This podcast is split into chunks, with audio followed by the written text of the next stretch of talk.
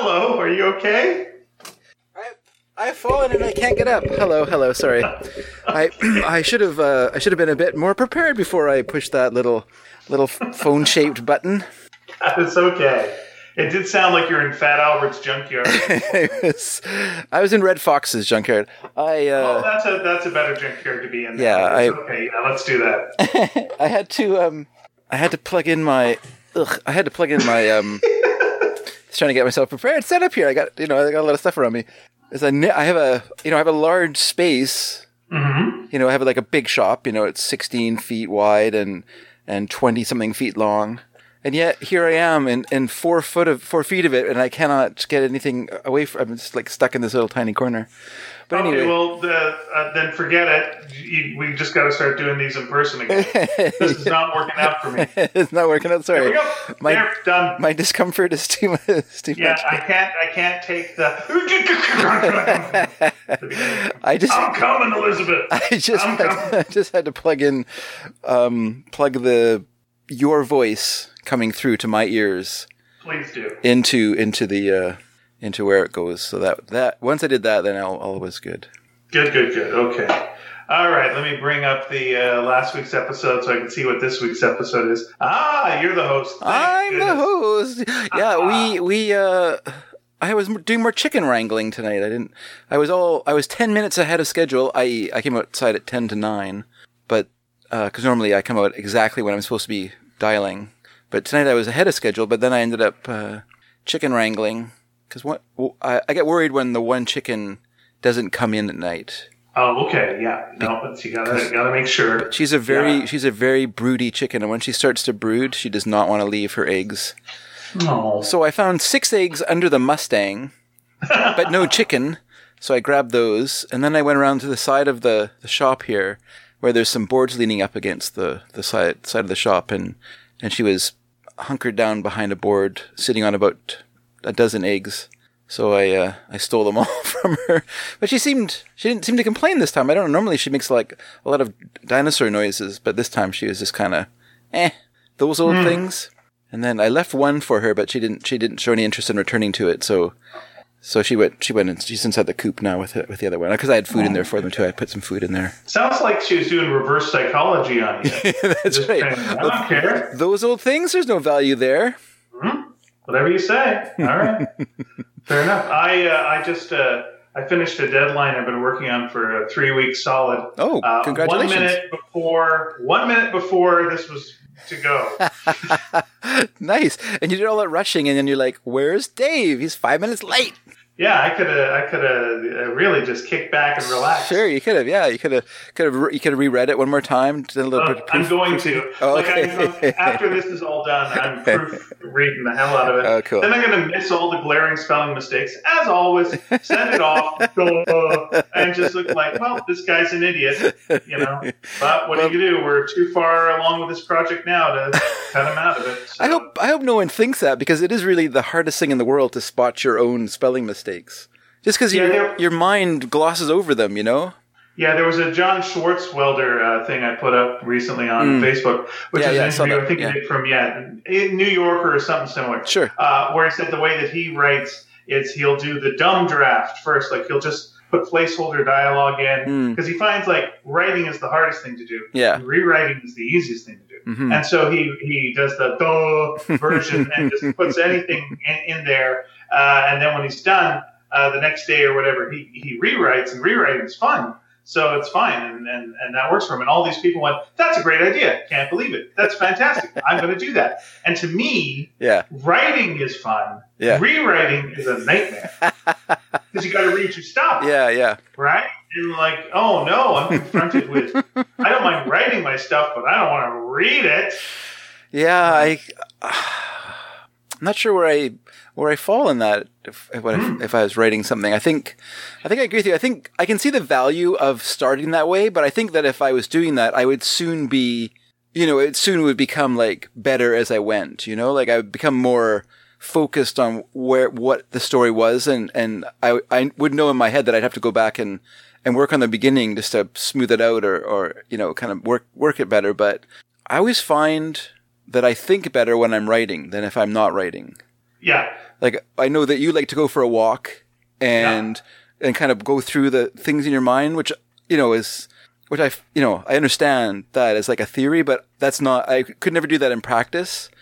You know, I could do it a little bit, but I, I always get distracted and just start thinking about other things. Sure. Yeah. Well, that's part of it, though.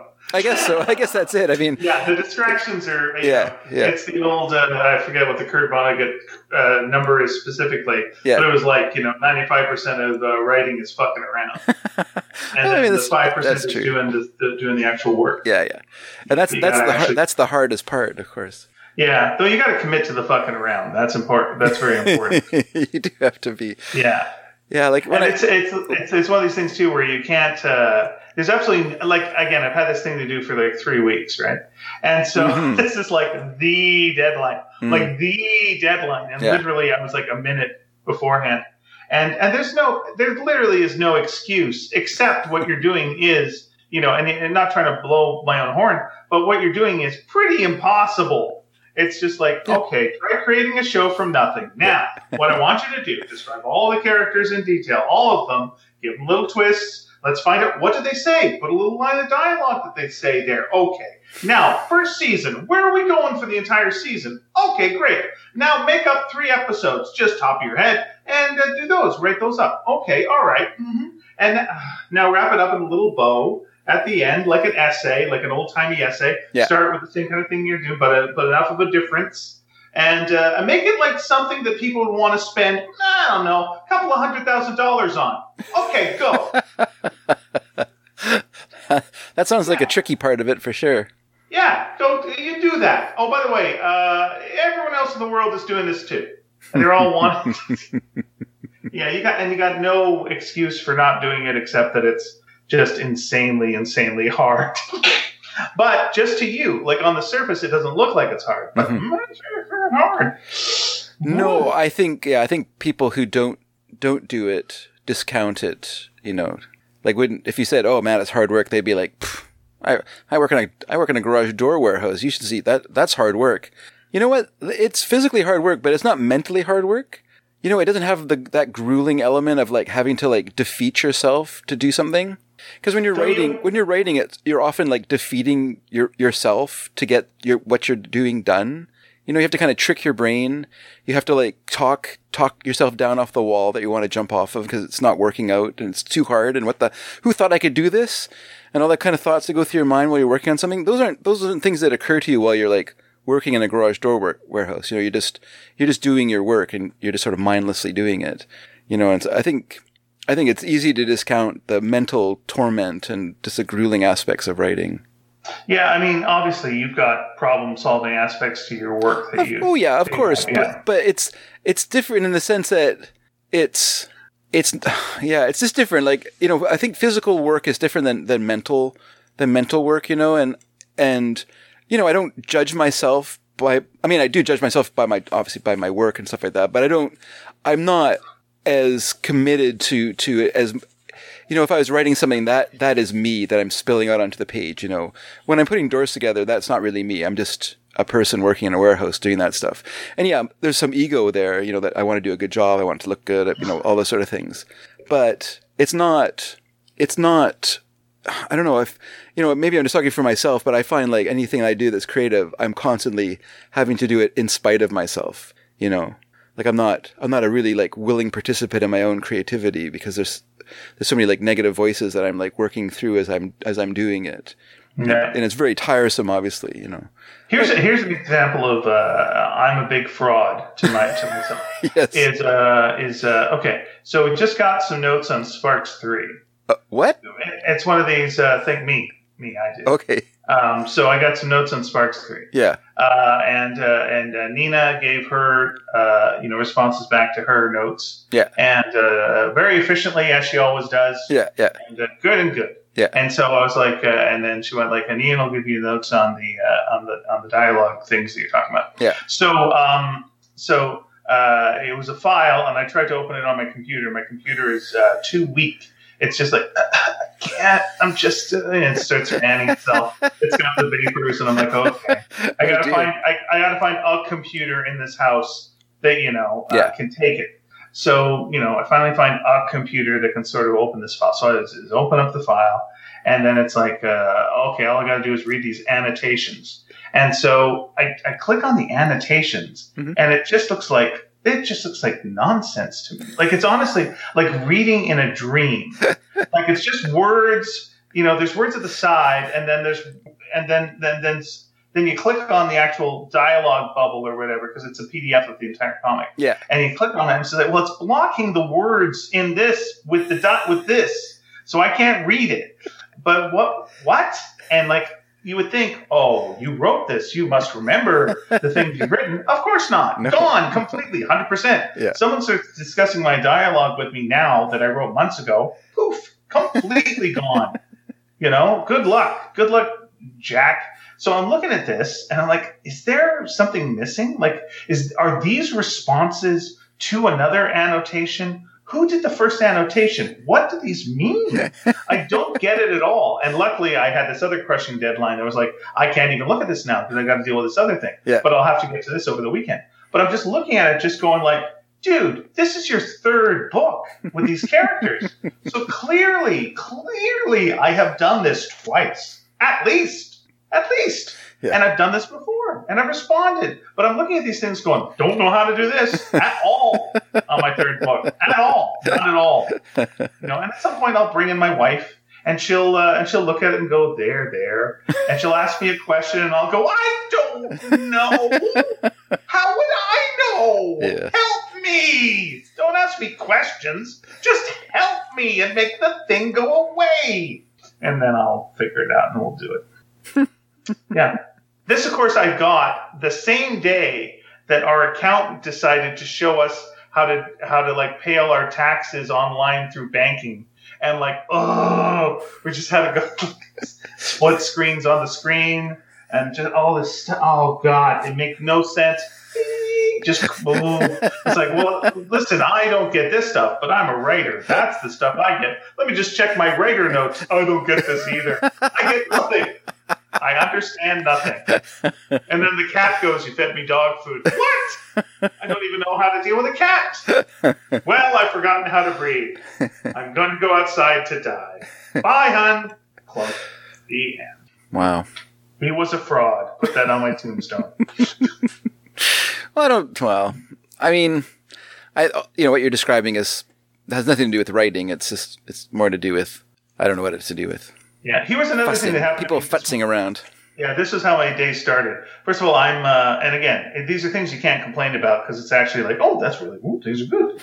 Um, but uh, uh, so, so someone's wanting to option something of, of, of mine, which is a nice thing. That's a good thing. Yeah. And it's someone who has optioned this in the past and wants to option it in the, in the future, and uh, that's all nice and good. Yeah. And it's it's not Sparks, it's something else. And uh, and so anyway, uh, I was supposed to have this meeting with my agent and uh, this producer and a writer who's on it, and uh, and it was clear before this began that they had no new information, but they still had to talk to me because it was the thing you have to do, and it was like they would have to talk to me for at least a half hour Yeah. because that's a decent meeting. Yeah. So it's just like I'm on a Zoom thing, just going, I this is nice, but we're not saying anything. So Yeah. Just nodding. We're just it's not even making small talk. It's just nothing. We're saying literally nothing, but we're still talking because we have to kill time.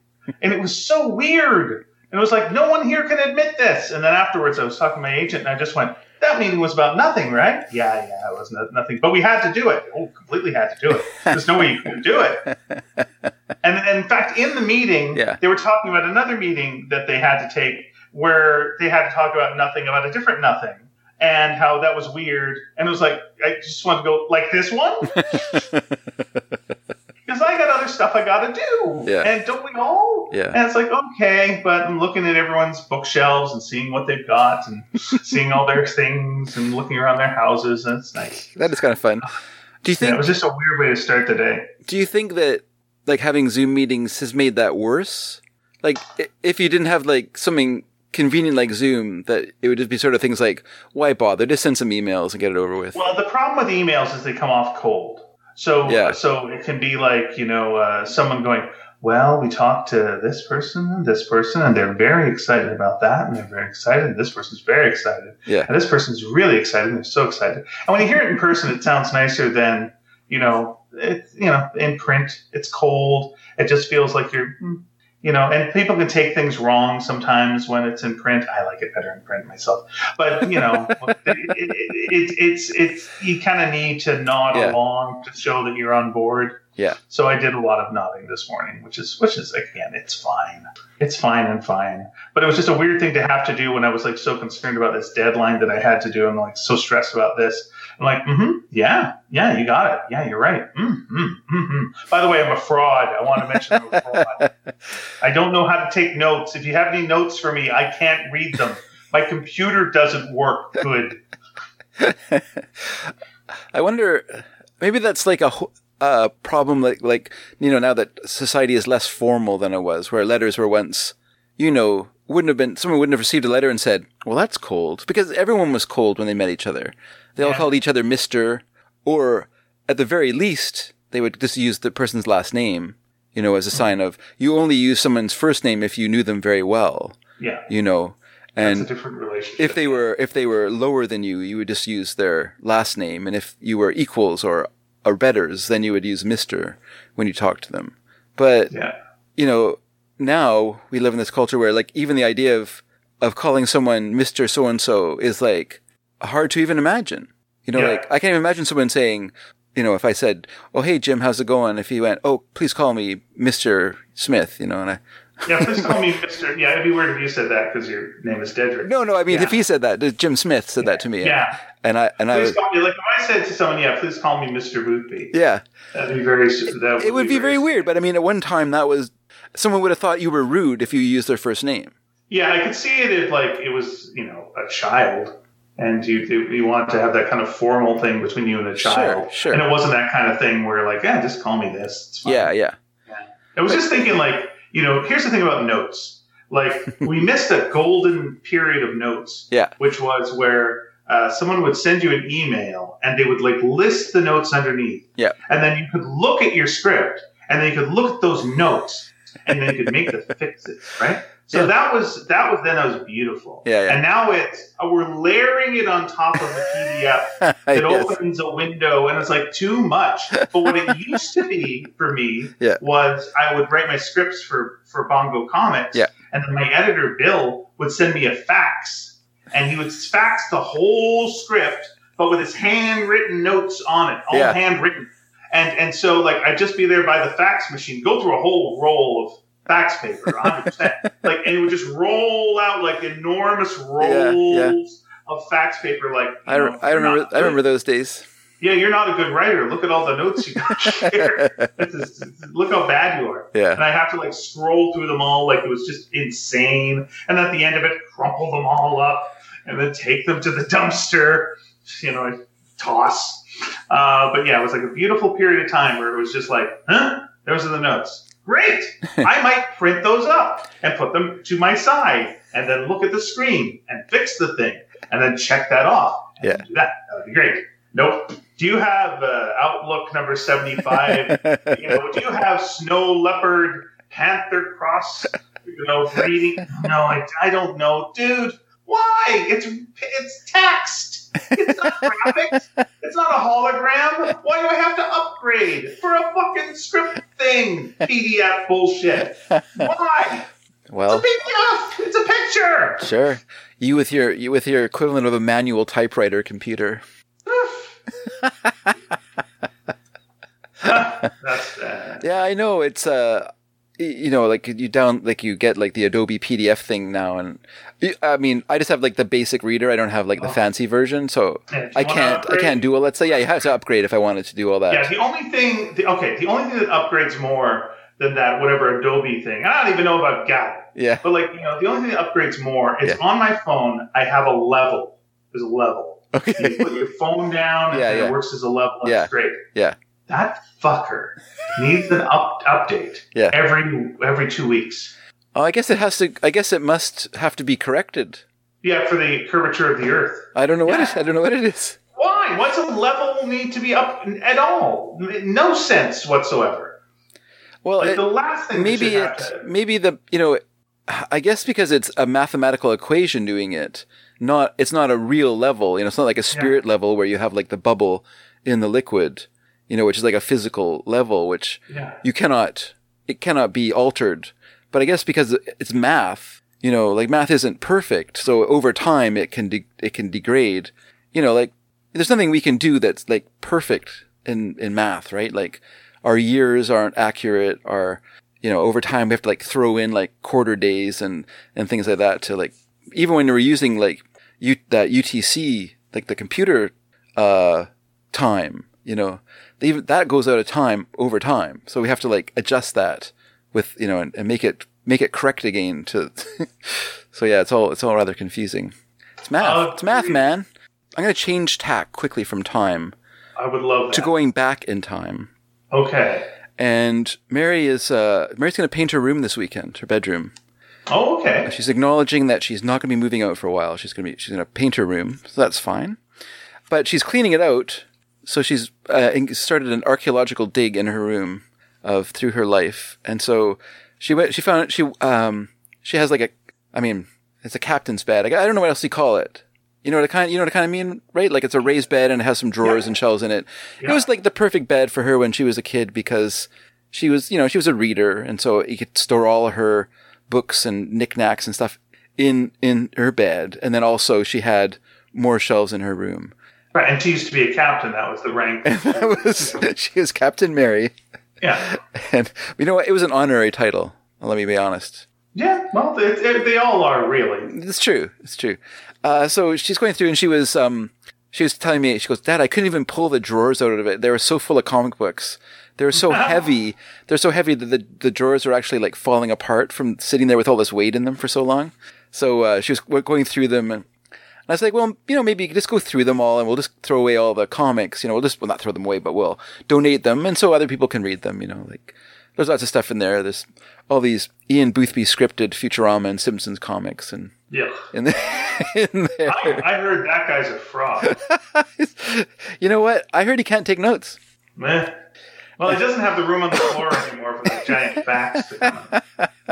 Yeah. I was when you were telling that story, I was thinking because uh, Lisa's dad used to, um, he used to be an ins- he would do inspections on aircraft parts, and so he would have to like file all these multiple, like as you can imagine, doing a job like that, you know, for the aircraft industry, which is very a very paranoid industry in terms of like quality of parts and, and how how everything's managed. Everything is like time managed. Even if it's just sitting on the shelf, it can expire. Like a bolt can expire that, like everything has a timestamp, not necessarily on it, but in you know all, in all in all this inventory uh, for airlines, everything is time stamped, and when its time is up, it's just thrown thrown away, even if it's never been used. It's considered to be no good, and so, but also the parts when they're produced have to be carefully inspected to make sure that they pass they pass grade, you know, that they're, that they can be uh, put on a plane and stuff. And so he would go to this company in Delta where they did like on Annacis Island and they did like, you know, they have these big giant billeted, like these big blocks of aluminum and then it would be, uh, CNC down to these parts. And, and so he would go and I went with him a couple times just, just for the, just for lulls. And, uh, he, uh, it was kind of interesting, but yeah, it was kind of fun to see him in that situation where he's way more friendly with them than he would ever be like with me or his family. Like, you know what I mean? This is that weird dad thing where your dad is always this kind of gruff guy until he's like around other guys like him and he's all like, ho, ho, ho, you old Bob. Old Bob. What is, jeez. anyway, um, so yeah, he had to like send by fax all these uh, forms and stuff like that, and like, they'd fax him forms and things. And I just remember like, you know, in, in and of course, you know, Lisa grew up in a house on a farm right near the border. Like, you know, they barely had electricity. They had no, they didn't have cable. You know, they had a party line phone. Um, they got, you know, so they got, they had two state, no, three stations. They got three TV stations. And suddenly they're like making this big fuss because we got to bring in this, we got to bring in this fax machine. So we can't have a party line anymore because the fax will be like hogging the line. So they had to like get like a, a proper line and everything. And it, it, it was all, you know, this is a big deal was made about this fax. And yeah, that was what it was like the big, that special paper that it came with. And then when you're watching it go, you, you think to yourself, I can't even imagine this being used for what it was intended for. because faxes weren't invented to be faxes. They're invented as a way to, to transmit newspapers to people. That was the hmm. original idea of, of the fax machine was that it was going to, you know, revolutionize newspaper delivery by, in the morning, people would be awakened by this grinding noise as their fax machine pumped out 80 pages of newspaper. Can you imagine that? Every morning? Yeah, that's great. you would think like you would think there'd be a way of like just going and get a smaller version, right? Just the bits you want. Like I just want headlines and sports. Yeah, yeah. I just want headlines and comics. I Yeah. just want headlines and real estate. That's Yeah. all I want. yeah. But no, it's got to be ah, yeah. That, oh, that's bananas. yeah, absolutely. So, so yeah, that was that was always fun. That was always fun, and of course, uh, yeah, and then you're always like aware. Oh, I hope the paper paper doesn't run out before it's finished. And then when it does, then you're all panicked. You're like in a worry because you're like, oh, we're gonna lose all this paper, and now we have to have them resend it to us. But of course, that always worked out. But it just seemed like a real nightmare with that special paper. But Yeah, pa- I was just gonna say that paper was always fun because like uh, when you get receipts on that paper, like that type of paper. yeah, yeah, And at the end of the year, you're like, oh, let's go through my receipts, and they're all faded away. You can't read it. It's like, that's- well, that's and it was in the but that still happens with receipts, doesn't it? What's that? I've learned now to like put my receipts in a in a in, in a dark place. No, I did, but it doesn't matter. It was Oh, the same. It was it's like still- yeah, yeah. dark thing. Yeah, Yeah, it didn't matter. It just still faded. Because like, mm, that's great. Couldn't be better. Thank you. because a lot of receipts you get like out of gas station uh gas station um the pumps you know they they have similar paper in it still that kind of whatever i don't know what it's called but i guess it reacts to the light hmm so anyway so mary was going through like these comics. She was you know just kind of sorting through everything just and then of course she's like oh well i can't i can't throw away jonah hex. So she's putting those aside you know. Oh i i can't throw away birds of prey. Oh i gotta put that aside. Oh i can't throw away secret six. So put those aside. And just, yeah so and then oh solo we can't throw solo away. We'll put those over there. That was a great series no one no, no one appreciates how great solo was but anyway mary Yeah, does so the, she's uh, the all red one especially. Ah, I love that one. uh, Sergio Aragonés was good. Sergio Aragonés. I like the Jordi yeah. Bernet one too. It's just kind of fun to see people doing stuff they, they didn't normally do. Mhm. And then she you- found, and then she found amongst those uh, these magazines that she loved when she was a kid, called the magazine Not for Adults, okay. which was published back east, and it was a Canadian publication. So it was, you know, it was kind of nice because it was like for Canadian kids, and it's you know, they the so uh, she was looking at one, and so I brought I grabbed it. It's a special music issue, the magazine Not for Adults, with uh, Much picks the best albums ever. So they have a selection of MuchMusic DJs, and the reason I know this is like from the 2000s is I don't recognize a single one. I'm like, where's Kim Clarke Champniss? Where's Erica M? No, this is Devin, Hannah, Matt, spelled M A T T E, Sarah, Tim, and Leah. Recognize any of those names? Me neither.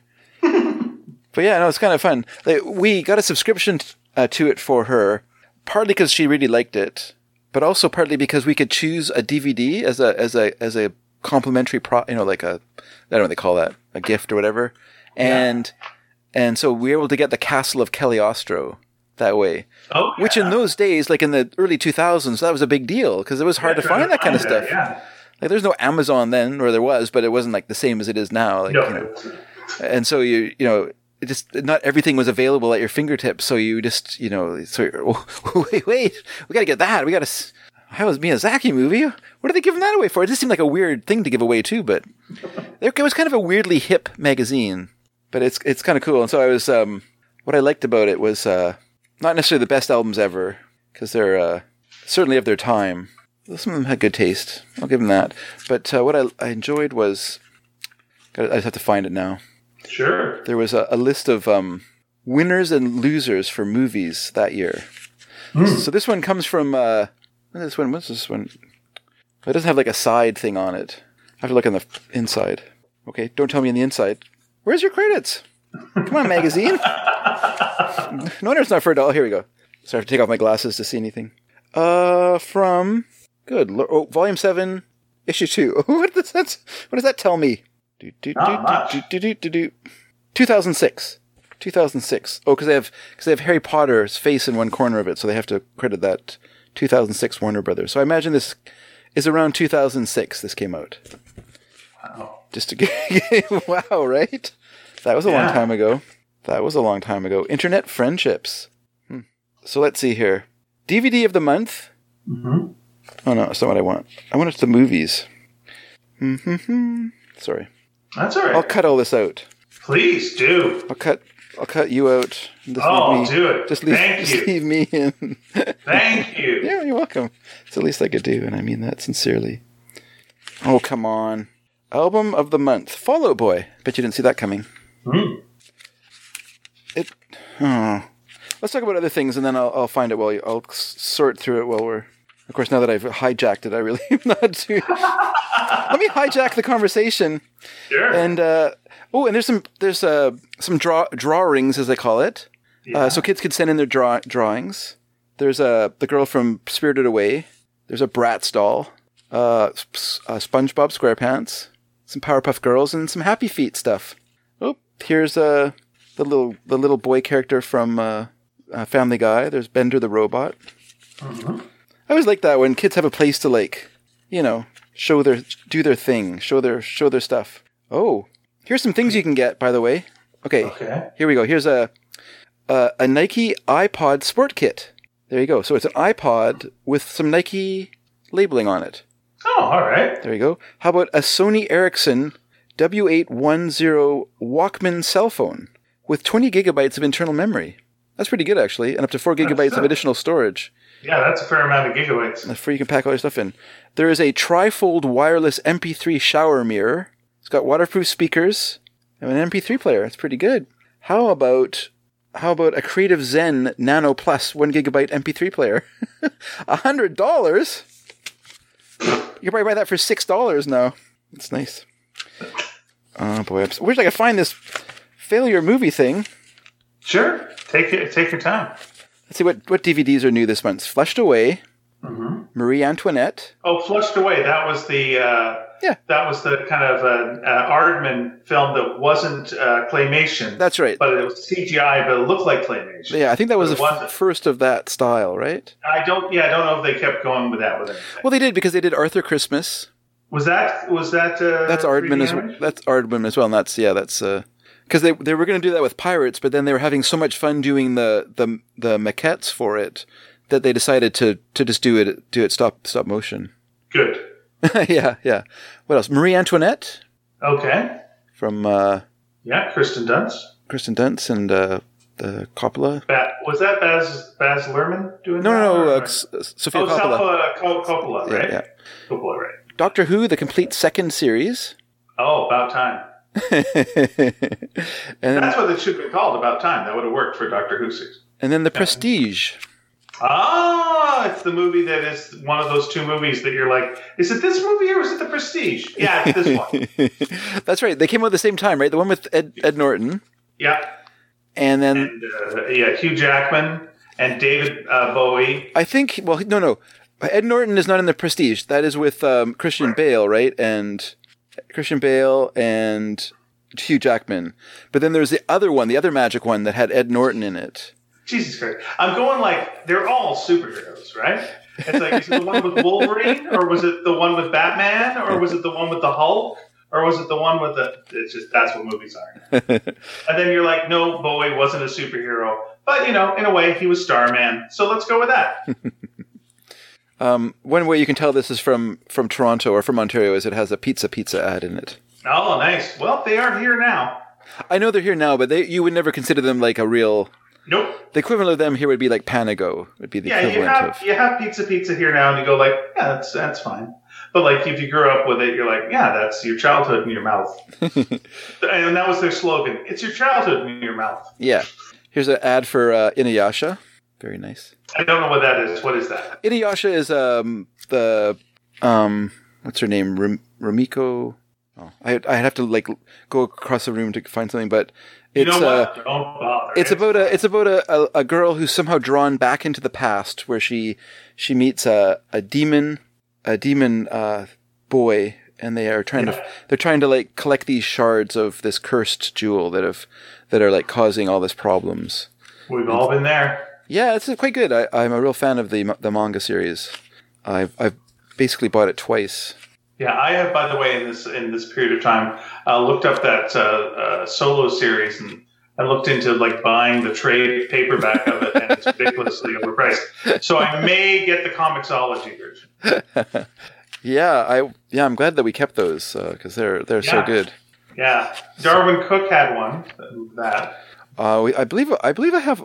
You know, I think you gave me all your comps, so they're really yours. But uh, mm-hmm. good luck collecting them. Enjoy. Yeah, Tim Sale. Tim Sale had one. Paul Pope. Yeah, yeah, yeah. Uh, yeah.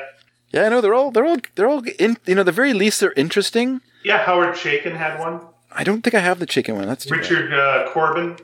Oh, I don't have that one either. Mm. Oh, now I'm interested in the collection. And it looks like Diana Schutz uh, uh, edited some of it. That's weird. Oh, interesting. Or or she wrote something in one of them. Oh, I see. Okay. Maybe for uh, Mike Mignola or something. Mm. Somehow I feel they would.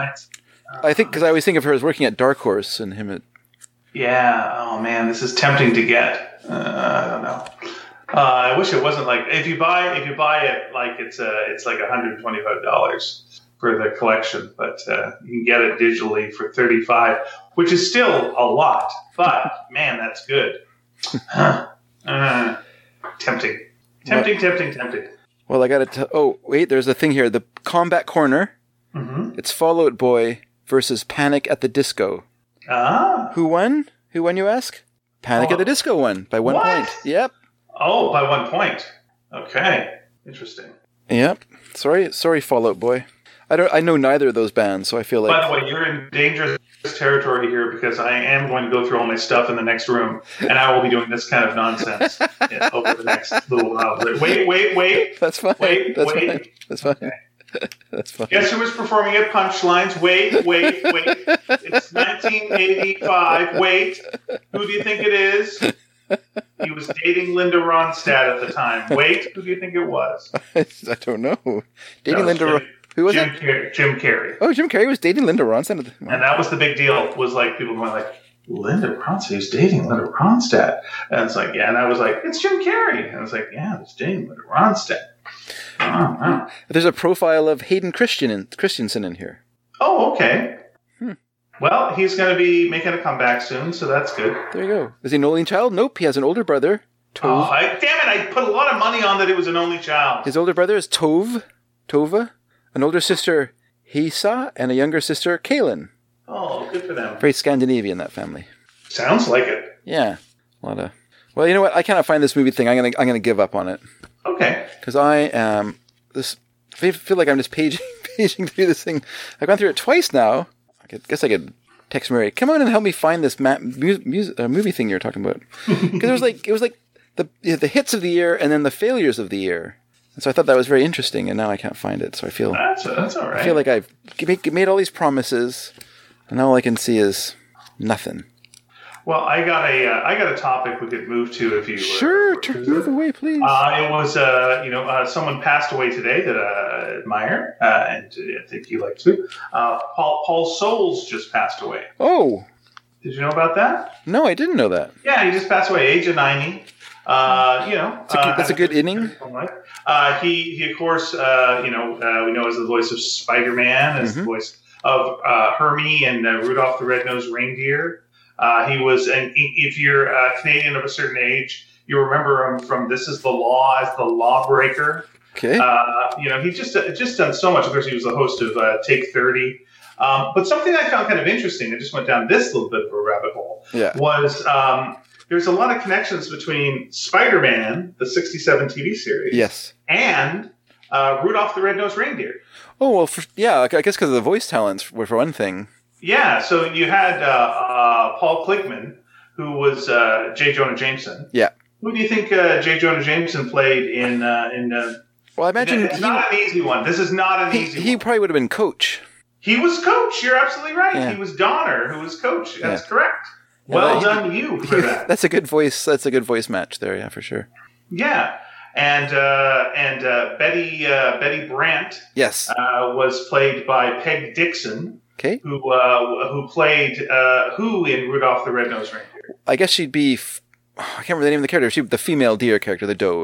well, she, no, she was two married married characters. Oh, really? Oh, oh. So I guess she would have been Mrs. Rudolph. Uh, she well, Rudolph was not married. No, no, but I meant like the, her his mom. Oh, I see. Uh, well, Mrs. And did she play? Did she play Mrs. Claus? Mrs. Claus and Mrs. Donner? Yeah, Oh, wow, wow, wow! yeah. And then you go, yeah, you just Wow, really? What a great, what a great voice actor she was.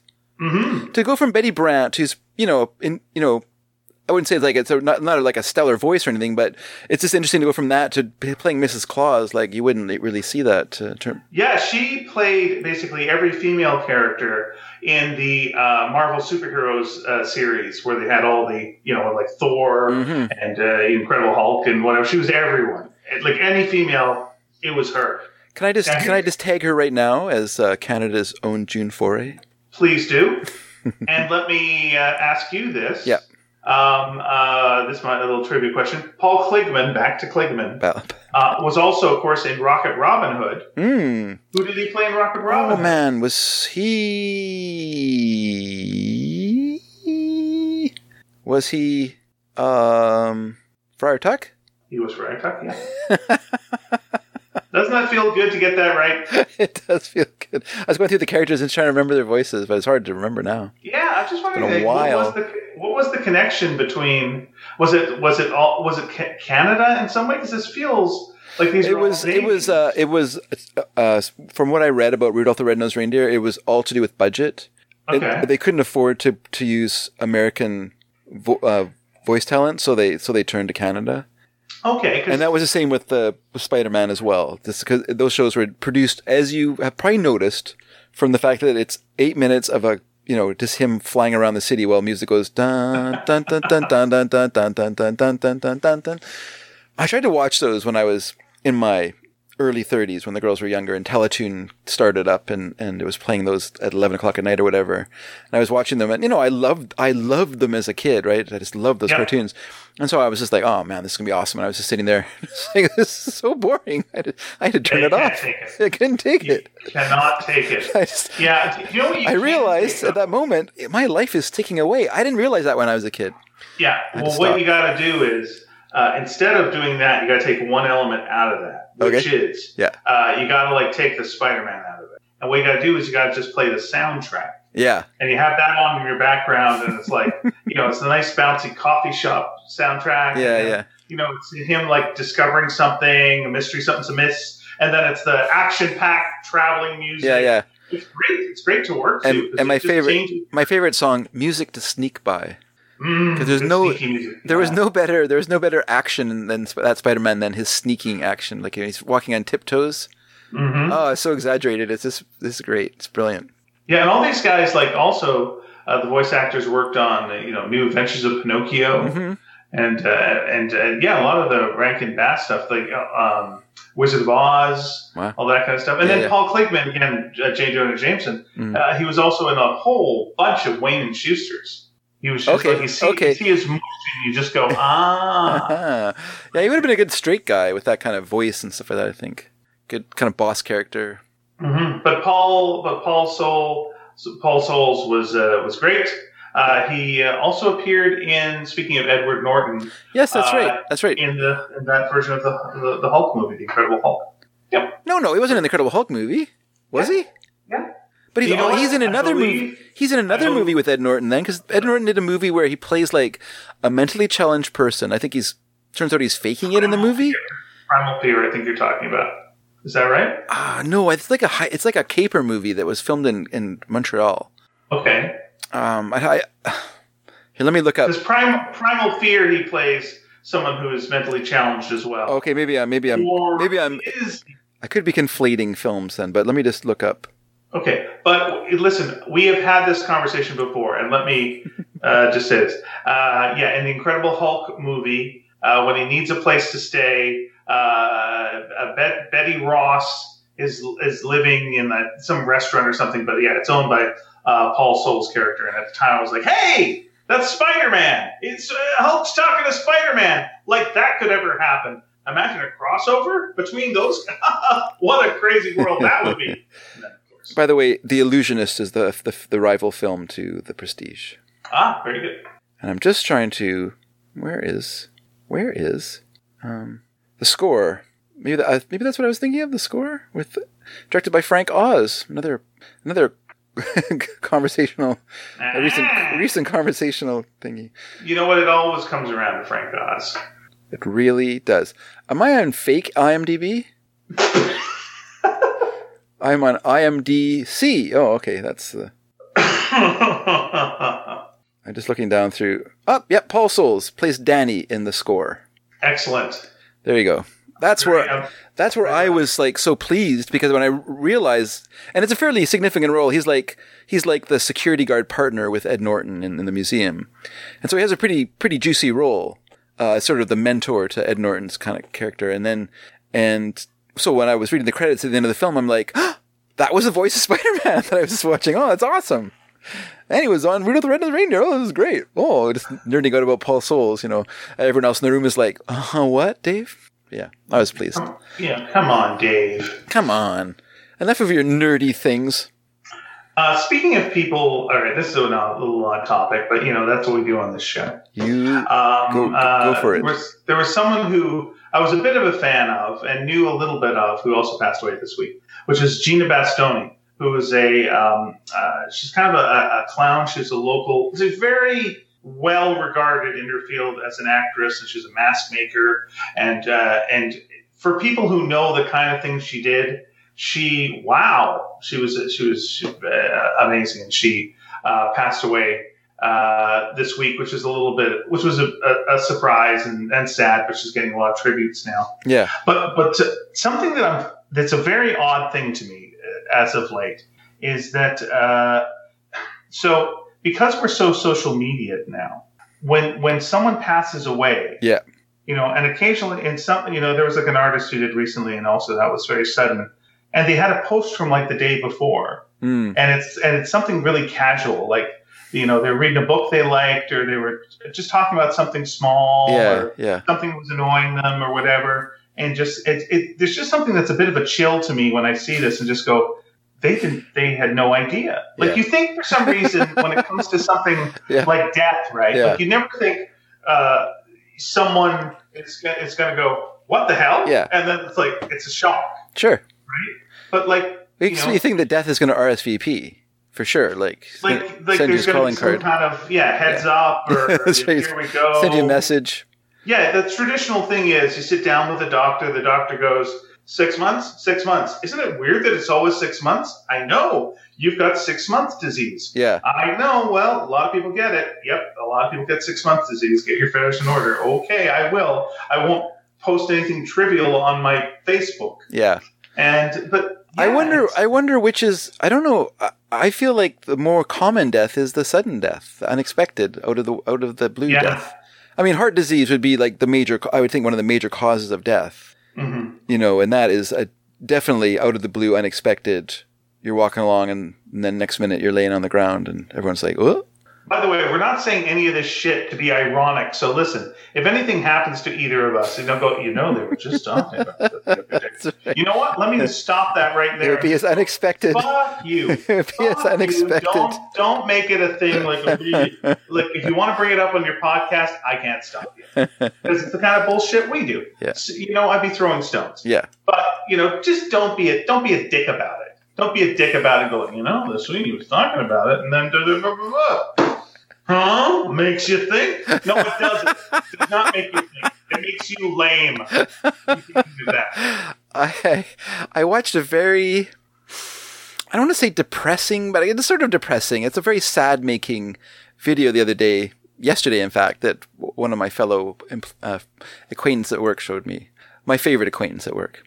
One might say that he's my best workmate at work, and um, he showed me this this video, and it basically it was talking about your how your life and how long you have to live, and it was like, you know, if you lived from one to one hundred, you would have fifty two hundred weeks to live. Okay. It's a very it does, doesn't sound like much, does it? when you put it in those sort of Wait, so, stark wait a terms. second. Give me that again. If you live If you live from if you live from one one to one hundred, you have fifty two hundred weeks. It's fifty two weeks in a year.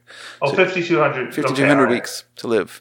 All right. right, fair enough. So by the time you by the time you turn 20, I think you've burned a thousand, like or 1200 weeks or something like that are gone. And then, you know, then you have your working life. And it was, a, it was an interesting video just talking about, you know, like time passing and you know, and the part I found particularly sad making was the, you know, like you never know, you, you, you know, some, I mean, you might know sometimes, but you'll mostly never know like when the last time you'll see someone is. Mhm. You know, you'll see that person and you, you'll never see them again. And, you know, it was just, it, it was, uh, yeah, it was very, and they were saying, oh yeah, you'll see your parents, uh, by the time you're in your twenties, you'll have seen your parents 90% of, of the, um, 90% of the amount that you'll see them in your life. Okay. After that, you'll, you know, you'll mostly see them at, you know, weekends or odd times, you know. You won't, you won't have lived with them the way you lived with them as a child, to, you know, a teenager Which is for the best. which is for the best. But it's just interesting, right? It's sort of interesting, like statistics and things like that. You know, they're they're laying down, and and then it was over. He's like, "Isn't that interesting?" And I was like, kind of sad, and I went, "I went. I wonder if it's different for you at 35 to watch it than for me at 55 to watch that. Mm-hmm. You know, like the sort of different experience that you know we where you are in your life and where I am in my life. You know, because obviously he is, you know, sort of like at sort of mid midlife, let's say. You know, the av- the average 100 is a bit optimistic. The what is the average age? Like 81 for North America? Yeah, I gonna say 82, but yes. 82? Yeah, somewhere around there. And And then you gotta throw you gotta throw in other factors like you know, are you a drinker? Are you this? Sure, sure, sure. I'm just talking in terms of like, yeah, average, you know. Yes, average is that. Yeah, so, you know, there's a difference between seeing something like that at 35 and seeing something like that at 55 because the, you know, where you are in your life is a lot further along. And, but it had interesting thing, you know, that's good advice too, is things like, you know, you can plan to cash your chips in, your fun chips when you retire. But there's no guarantee you will get to that point in your life because every day people, you know, as I said, kind of the universe rolls dice. Sure, sure. And every day- The other, the other aspect though about that is Yeah. if you don't uh, and you and you do pass away, uh, you won't care. yes, yes. Right? Yeah. That's the thing, you won't care. But if like you cash in your fun chips now, Yeah. which I'm not against, Mm. but then it's just like I'm out of fun chips now. Well, you might live for decades now. well, yes, you mean, you know, moderation. I'm not saying, I'm just saying that, you know, you shouldn't, I mean, I think this kind of spoke to my friend because he's a, he's very, his dad passed away when he was 11. Okay. And so, which is not an experience I have, you know what I mean? But his life obviously radically changed then. And I think he has a real sense of responsibility to his kids, you know, that he has to set them up in some way, that he can't just, you know, that when, like when his dad died, his dad left debt and left a lot of problems behind because it, w- it was unexpected, right? And so, you know, he's very much about that. The problem is, is he's that way to such a degree that it, it kind of impacts on him and his kids' lives because he's n- not really having fun. He's just preparing his life for when he's, you know, his kids' lives for when he's gone. Mm-hmm. You know, rather than enjoying the time he has with them, which, as this video pointed out, is the time in his life when he's going to see them the most. And there's going to be a time that's going to come when he's not going to be in their lives the same way he is now. You know, and so there is some friendships there that you do need to cash because you won't always have those people in your life to the degree that you have them right now, you know. It feels also like you got to cash in your fun chips because then you get more life. I just feel that way too. I feel the people that don't like are just like, okay, I'm just gonna, you know, and just get through it, you know, and uh, Well, maybe their theory is that if life is really boring, it will seem longer than it actually is. yeah, You know? that's a, that is a that's a possibility. Yeah, there's, some, there's someone who I was close to who was was always thinking like, you know, uh, they're gonna they're gonna be gone when they're 30. They're Yeah. never gonna and, and and to me it was uh, dumb. Like it just was dumb. You know. So you mean Uh, you mean all of their thinking was short term? Well, they're thinking what they just couldn't think of, you know, like being past thirty, like that. Again, they pictured that as like being very, very old. Yeah, yeah, and there was something rom- there was something really romantic about the idea yeah. of like you know live fast, die young, you know, Mm, 'cause you're all good. And I, and I like the I like the kind of I'm going to paraphrase David Bowie, which Sure. is you know a nice thing about getting older is you you it's delightful because you become the person you were always meant to be. You know, Sure, the older sure, you get, the yeah. more you you become. yeah, And yeah. I'm like, yeah, if you're just if you're just 20, I mean, you're a version of you. But Yeah. by God, you're not fully you. And it's like, why would you miss out on all that? Yeah. And now, especially when I'm in my 50s, Mhm. which I guess back then would have seemed like insanely, insanely, insanely old. yeah. How yeah. can you even get out of bed for crying out loud? Um, Oh, I do ask myself that question. someday, I know, why not? Um, because this is where all the fun is. Why would I get out of it? That's why. um, but yeah, it, it's just like, oh, it's ridiculous. It's so ridiculous that you would have thought that. But then, hmm you know, they they they didn't. They didn't last uh, much past you know early early 30s, and I'm just wondering if it was like part of that mindset of just like it's not going to happen, so there you go, and there you go, self fulfilling prophecy. Could be, Yeah. yeah. I mean, if they're that, if they're that, um, you know, married to the concept of of Yeah, they like the romantic idea yeah, of yeah. you know, and again, we Leave, all leave a good looking corpse. Yeah. We all. There's, yeah, first of all, there's no fucking such thing. Uh, unless you're a necrophiliac, in which case, not that fussy, right? Just go for it. That's right. You know, yeah. like, are you really worried about the necrophiliacs not thinking, you know, you don't want to leave a good looking corpse? yeah. You know, uh, it's just like such a such a shame to me. It's just weird. hmm If you, do you think, and again, this is just, I, I have this real clear memory of, you know, a couple of years back, I was doing stand up Okay. and, and, and I let my guard down, is what I did. I was uh, talking to someone I'd never met before, Mm. and it was a stand up comic, and, uh, and so we're joking around and having a, you know, laugh. And then uh, they they asked me, like, how long you been doing this for? And I told them. And oh my God, I might have just, I might as well have just said, and I also fuck mice. like, it was just insane. Mm. You've been doing what? You know, I've been just doing, I don't know, stand up and put on, maybe 30, 35 years. And it was just like, I got to get away from you. You're cursed. You're a cursed man. That's insane. And just like, you just want to say, um, you know, it happens over time. It's just this is what occurs. It's a natural thing. It's, right. oh, okay, fair enough. One day, if you're lucky, you will be you will be standing at that age too. Yeah, it's uh, that's fine, fine. I'm just uh, I sucked for a lot of it. You know, I can some sometimes I was all right. Yeah, I don't know. So do you think Yeah. do you think it was not necessarily your, your age, but where you were as a stand-up comic? I don't know. Maybe Hmm. I think it was just the idea of someone saying that they had done it for like three decades. Yeah. just sounded to someone who was less than three decades old. Yeah. Just sounded like ridiculous. Ridiculous. Yeah. They just couldn't take it in. They're just like, well, you should quit. It's like, you know, you shouldn't be doing this then. You're, maybe it was, you're a failure. Or I just can't grasp the idea of someone doing something for that amount of time. Maybe. I don't know. But I realized I should never say this again.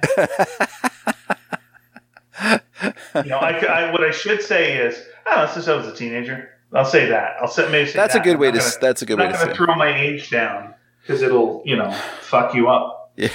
Yeah. I'm like, all right, that's fine. It's only it's only sometimes where like you know I, I, I told you this before that it bugged me when I was at Shoppers Drug Mart and they asked me the seniors discount, and it was just like fuck off, you know. Something in my head, I didn't say it out loud, but it was just like, yeah, don't, that's weird. What do you Mhm. mean? Yeah. Let me let me do some push-ups for you. What are you talking about? Stop it.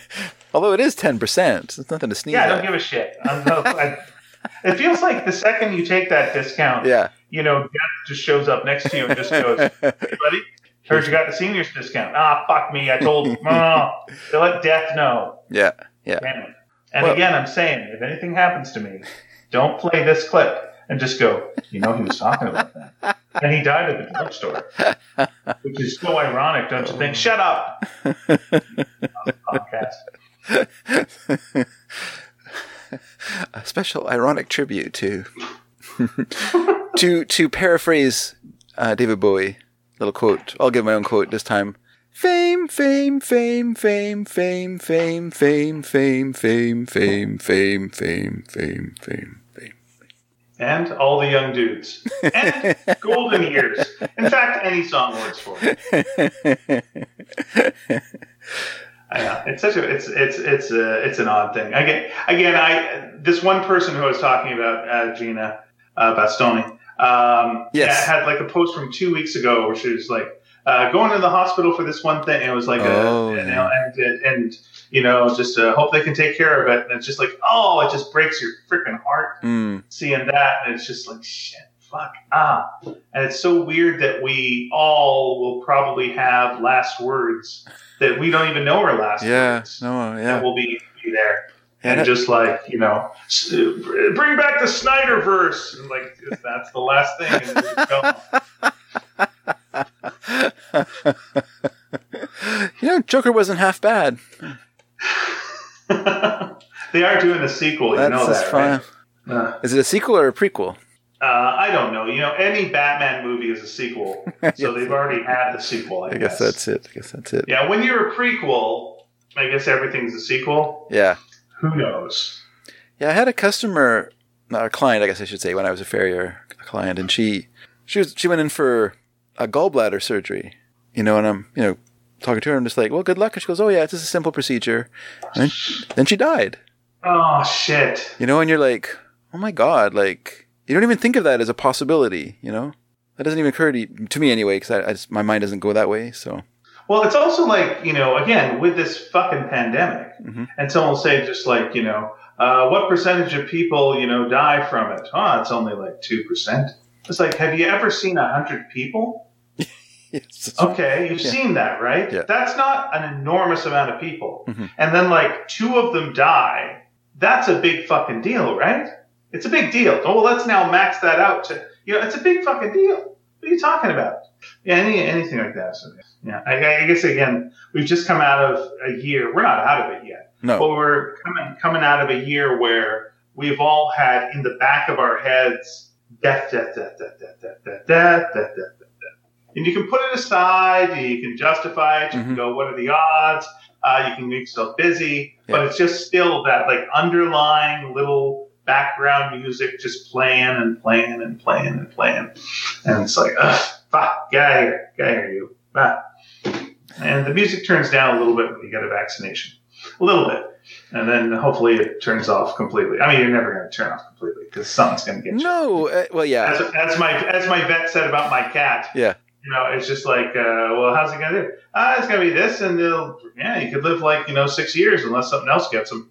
like, okay, thanks for that. Thanks. that's just basically a doctor. You know, like you're right. Yeah, How am I doing? Well, your heart sounds good. Yeah, it sounds so good. Good liver. Yeah. You know, you're going to live a good long time unless something gets you. yeah, yeah. I mean, that's true. I guess that's that thing about you know that idea of you know like sort of uh, when your numbers up, your numbers up. You know, like you just we we live through we live through a pure chance and absolute luck. You know, like just to be here in the first place is is like the most inf- you know the it's just an impossible odds that we've somehow so that we're somehow here and then we Yeah. just spend our whole life just rolling the dice rolling the dice and as you get older you roll more dice that's a pro- that's a problem Yeah, it's like there was a jigsaw. It's like there was a jigsaw puzzle, and the jigsaw puzzle is you.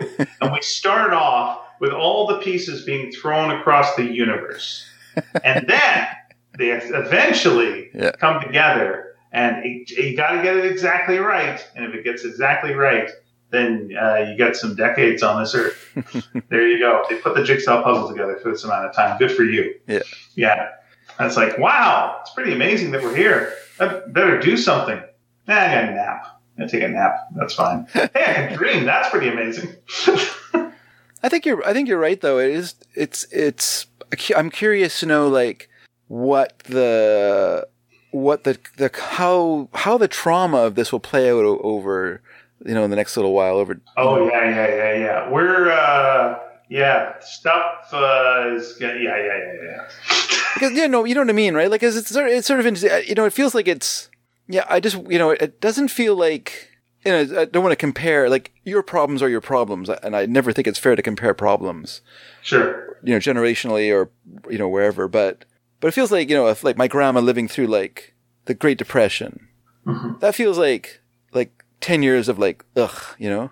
And I can see how that affected her, and if you know, and how it affected my mom. You know, my my parents were definitely like Depression era mentalities. You know, they had that way of looking at the world. You know hmm and but I don't. I I like you know because I'm a different generation, and I didn't. My parents, you know, as much as they had that mentality, they didn't have it to the degree that say my grandma did, who experienced it firsthand. You know, and could sort of pa- could only pass it on, but not. Not my parents didn't have to live through it, you know, but they had they still they still took things from from their upbringing and and brought it forward, you know, and then and I sort of didn't. You know I have a different outlook on, on the world than my parents do. But I, yeah, I'm kind of curious, like how, like you say, like living with the sort of specter of of death for in your mind, in the back of your mind. In my case, very much in the back of my mind. But even though it's still there, you know, it's still something that it's happening around you, and and it, you know, and, and I always took it seriously. And I always I think it's weird. Like someone I, I was talking to a customer at work, and he he said, "Yeah, there's a seven year old guy across the street from me, and he got COVID." I said, "Oh, that's terrible." And he goes, goes "Yeah, I guess it's real, hey."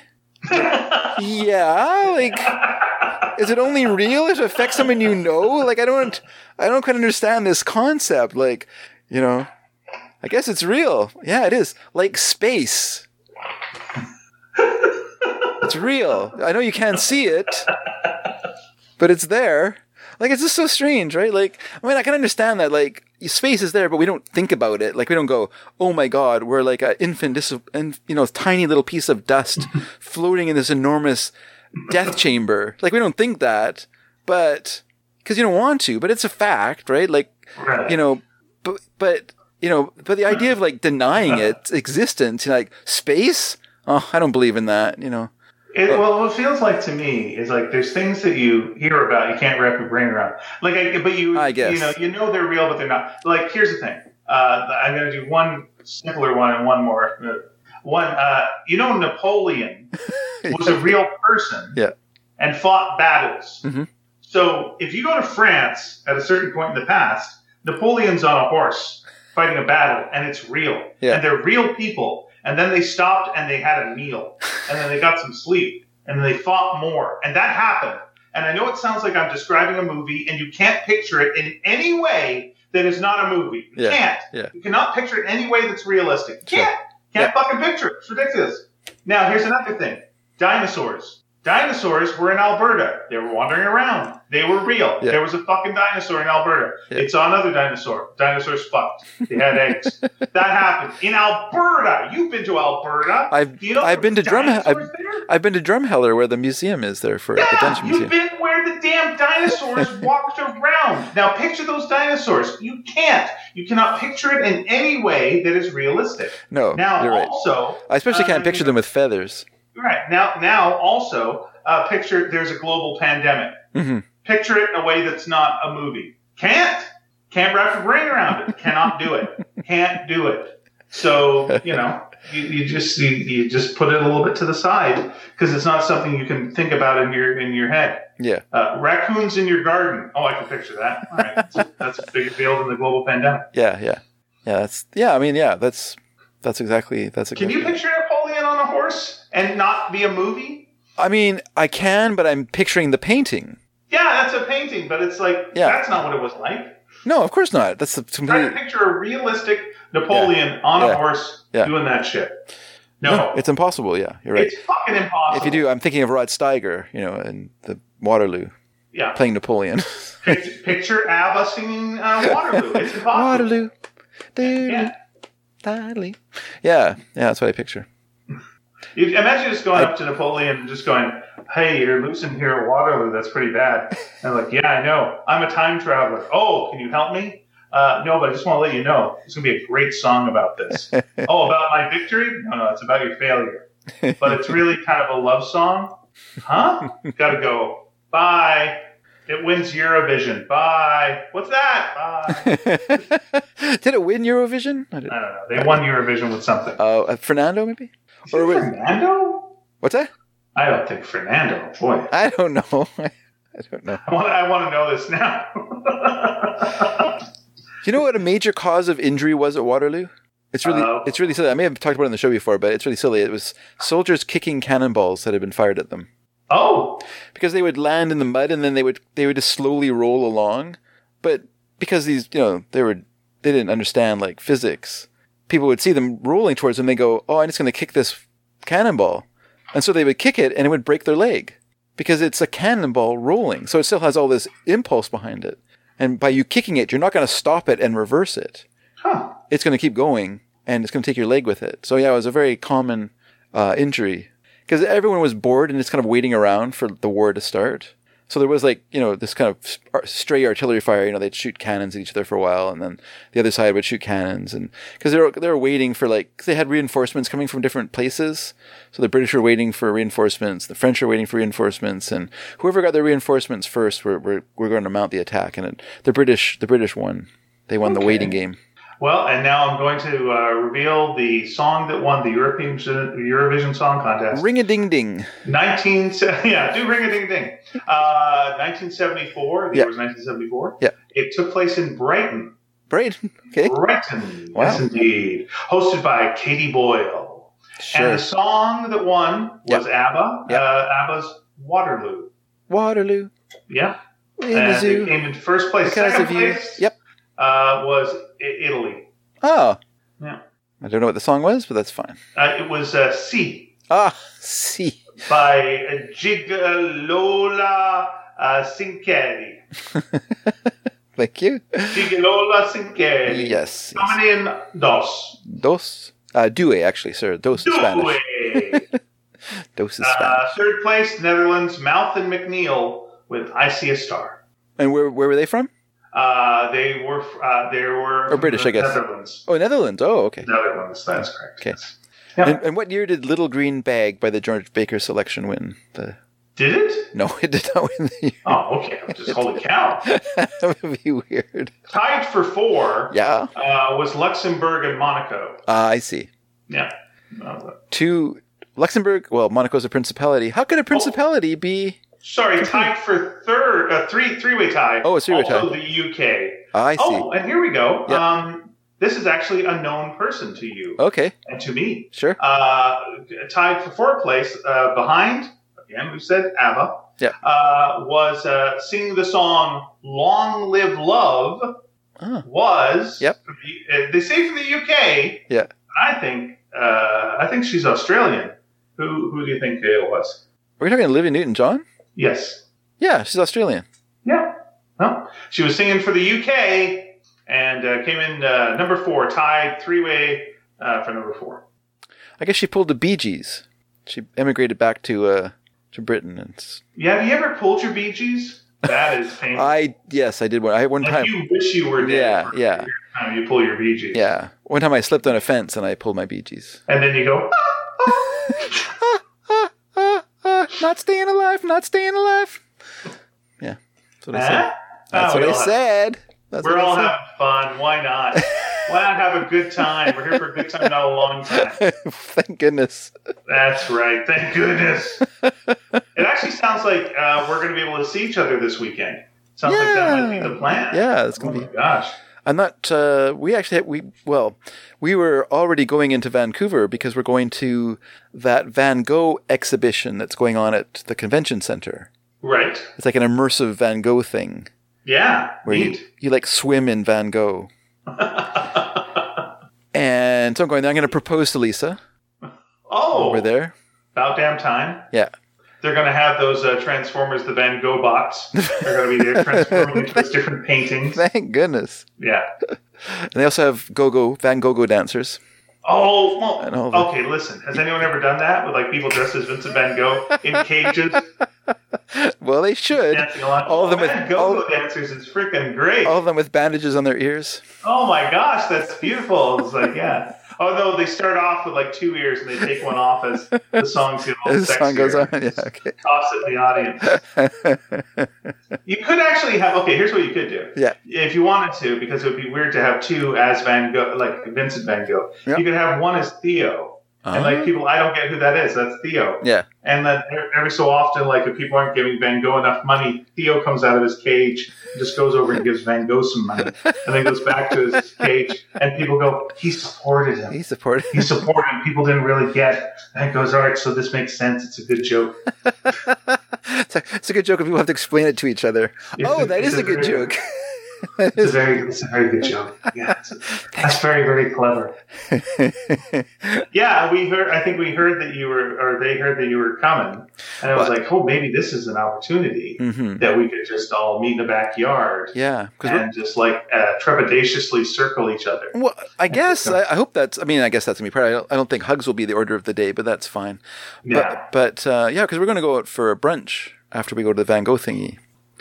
Oh, so you're going in the early morning? Mm-hmm. Mm-hmm. Okay, so all right, because we're meeting, I think like three ish or something like that. Yeah, I think Will we'll- that be I think time we- for you to brunch? Uh, oh yeah. I th- Okay. I'm not too sure what we're gonna do. We might we might head out of town and then head back into town. Okay. I'm not sure yet because Mary's gonna be with us for part of that. So uh, the original plan was for her to drive in with us and then to sort of, uh, you know, kick around for 45 minutes or an hour while we, we go through this exit. Because she's not, we didn't uh, plan for her to come with us. But then when we decided to go for brunch, she wanted to come for brunch. So, because she likes the restaurant. Yeah. So- So, that, yeah, it's just we all it's just we want to see each other for crying out loud. That's it. I mean, yeah, we haven't seen each other for, well, you and I have seen each other off and on, but I haven't seen, Yeah. I haven't seen our friends since, for a year. So, Yeah, I think it's uh, I think it's time for us all to air grievances with each other. Just I like, don't you know, think, that doesn't sound like a good idea. No, no, that doesn't sound. Wouldn't that be interesting? Yeah, like that's the first thing. Is like, you know what? And then just like really go for it. Let's, let's all tell each other something that bugs us about that person. Yeah. yeah. You know, we've had enough time being online, wishing each other well. just going, oh, I hope you're doing okay. Hope you're in good health. And Yeah. just like, you know what? Yeah. I have some notes on that cartoon Yeah. you did. Here's the thing. now that we're here together, I'm going to cancel you. Yeah. it's about time. yeah, have it's yeah. Today on the cancel channel, it's all canceled, all canceled. Yeah. No, I'm I'm looking forward to it. It just feels like, and it doesn't feel reckless because these are these are things we are now permitted to do. Yeah. So I'm I'm all for it. Like I am in 18. I think June 18th they're opening theaters. Uh, June fifteenth. June 15th. Oh, okay. Yeah, June 15th. Okay, thank you. I knew it was. I think maybe when.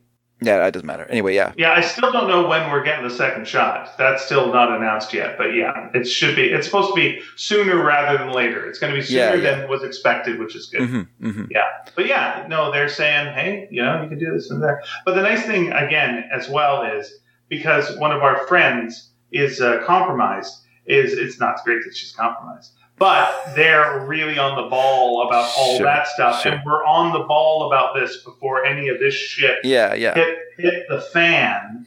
hmm Um, uh, so yeah, they're Yes. going to be cautious, and they're not afraid to be, you know, not impolite, but they'll let you know if you're doing something wrong, Sure. which is what you want. Yeah, yeah. You don't want someone going, "Eh, I didn't want to say anything," but you know, it's like you want someone to just go, "You gotta." Maybe Yeah. Dave shouldn't have licked all the donuts. mhm. Oh, I'm gonna bring some donuts. By the way. Oh, nice. Yeah, I found a donut place that uh, is pretty neat. Oh, nice. We did we did our experimental uh, donut uh, buy today to go like let's see if these would be good because we've gotten the donuts that are the round donuts as in like with a hole in it, but we Oh, I've heard of fi- those. Yeah, but we haven't had the filled donuts. I we see. Tried the we tried the filled donuts Yeah. today, Yeah. and uh, first of all they're insane, and, and but also good. So Oh, good. Good, good. Uh, so you're not going to tell us what those the the restaurant is? Sure, sure. It's called Punk Rock Pastries. Okay, haven't haven't tried it. It's in Burnaby, and Look if you go to my if you go to Pia's Twitter, she uh, there's one missing from the box because we couldn't hold off on having that one. um, but uh, you see kind of what you're going to be up against Oh, nice. this weekend, and it's uh, I am. I'm looking good. forward to this. I'm looking forward to this. Me too. Got me more excited than ever. Donuts. Well, I know, pretty good. Donuts are pretty good. Yeah, they have donuts. They got cupcakes. Oh Mm. boy, what a world! Okay, let me put. Let me since you brought them up, uh, I'm going to ask you. Uh, uh, would you rather so uh, donuts or Mm-hmm. cupcakes? Which is better? Personally, I like a cupcake better. But- Really? It's not, but not if it's okay. Not if it's like it all comes down to the frosting. Okay. And quite often you get that waxy frosting. Yeah, yeah, yeah. And it's like if you're doing that, get the hell out of here. get the hell out of here. Yeah, Uh, but if you got really good frosting, yeah. You're I'm you're down. go with cupcake. You're down. Yeah. Interesting. Yeah, I would I would go donuts myself. One for one reason, more variety in the donut field. You know. How, how so? Well, you've got like your you got your your kind of br- you know bread donuts or yeast donuts, right? You've got your got your you know so they're flaky donuts. Uh, you got those. You have your filled donuts. Then you got your you can have your chocolate donuts or you know, and then you have a variety of like co- coatings like cinnamon or or sugar, brown sugar. You can have maple. You can have frosted. You can have sprinkles on them. Okay. You know. Then you can have my personal favorite, uh, like apple fritter. Oh well, all right. I don't even feel I just feel- donut, but I just feel like well, it's a donut. It's sold with donuts, so it's a donut. eh, it's sold with donuts, but so's coffee, and that's not a donut. but but, They but if also you, sometimes sell CDs with donuts. That's not a donut. it's not it has a hole in it. In the middle. It has a hole in the oh, middle, so yes, it's a donut. Okay. And if you are it's so happy and you go outside in your car and you step on the gas and you spin your car around, that is also a donut. Okay, well, do or do not. There's no try. So yeah, I just I mean I like cupcakes. I'm not gonna say you're wrong. Like if someone if you instead you brought cupcakes, I would in no way be disappointed. But but I'm I'm uh, Well, let me ask you this: When we had our, uh, my wife and I had our wedding reception, we had uh, cupcakes instead of the cake. Yeah, that was were good. You just, were you okay? You were fine with that? Oh yeah, that's great. All right, I'm just worried. I was worried, like retroactively. no, no, no, I just said if cupcakes are on offer, I am perfectly happy with cupcakes. I'm not gonna say oh, no. that's good. All right, I'm glad to hear that. All right, let me ask you this: Yeah. Cupcakes. All right, forget forget the wedding reception. Put that out of your brain. okay, sure, sure. You have a choice: Okay. a cupcake Mhm. Or a slice of cake. What do you go with? Oh, I have to tell you, I would go with a slice of cake. Okay. Piece of cake Mhm. or ice cream cone. Hmm. Ice cream cone. All right. Okay. Yeah. Okay. How about this? Okay. Ice cream cone. Yeah. Ice cream sundae. Uh, ice cream cone. Okay. Well, I just I find the Sunday a little. I find them a little overrated. Okay. Like I, I'm not a I'm not a huge um, whipped cream fan, and Me that's neither. and that seems to be like a, a major part of a Sunday. And often you'll get a Sunday, and it, it seems to be like it, there's more whipped cream on top of it than Yeah, that's ice, a, cream. that's a mistake. Yeah. For sure, that's a mistake, but it seems common, and so I'm not into that. Yeah, I get it if like okay, so you're putting some whipped cream on top of some hot chocolate. First of all, don't go crazy. Yeah, yeah, like yeah. a little whipped cream on top of hot chocolate. Yeah. I get you. That's fine. But you're putting whipped cream on top of ice cream. Ice cream much better than whipped cream. Yeah. Why are you wasting my time where I got to deal with this whipped cream? Yeah, yeah, ice cream. yeah, exactly. Yeah, It's like you got a steak and you put a hamburger patty on top of it. and I got to slice through the hamburger patty and eat that before I get to the steak. yeah, yeah. Normally, I'm fine with a hamburger patty. I'm fine with that. I like a hamburger. Yeah. But not on top of a steak. It makes no sense. It makes you're right. It doesn't. Why are they putting a hamburger patty on top of ice cream? That's the Yeah. question everyone's asking.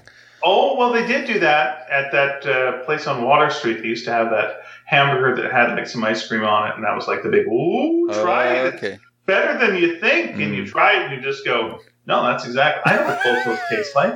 Why would this have been a surprise? that seems like it seems like the, the, the Talmud was right. You shouldn't mix dairy and meat. Right. Like, okay, now I will tell you. Yeah. I have all I have had peanut butter on a hamburger. Okay. And someone went, "Oh, you might like this," and I was like, "You know, yeah, that's I get you. I Yeah, see where you're, I, Sure. I see where you're going with this. Sure. This is not the worst thing in the world. Yeah. But ice cream, go fuck yourself. fuck yourself. you It just seems of like yeah, it seems like you've wasted your ice cream. Have it on the side, or And you wasted make a make a float, make a root beer float, yeah, or you know, then make a hamburger smoothie. Either way, hamburger smoothie. do what you're gonna do. What you're gonna do with your life. I'm not judging you. Wasn't that the restaurant where the the waiter would insult you? No, that was the elbow room. Oh, okay. That was the elbow room. This was one that uh, was on Water Street, and their uh, cardboard, not cardboard, but wooden cutout out front was Jughead. And then Oh, I remember uh, that place, yeah, Archie yeah. Comics uh, went, hey, and they cut off Jughead's nose, and they shaved his crown, and they painted his hair, and then he just looked like some guy who'd been in the war. it was horrible. He just pointing with nice, really jagged, bad three paint job. And Wow. just like, give it up. Don't don't do this to Jughead. Or just give Archie some money. Either way, don't this is a bad compromise. Huh. So okay, ice cream.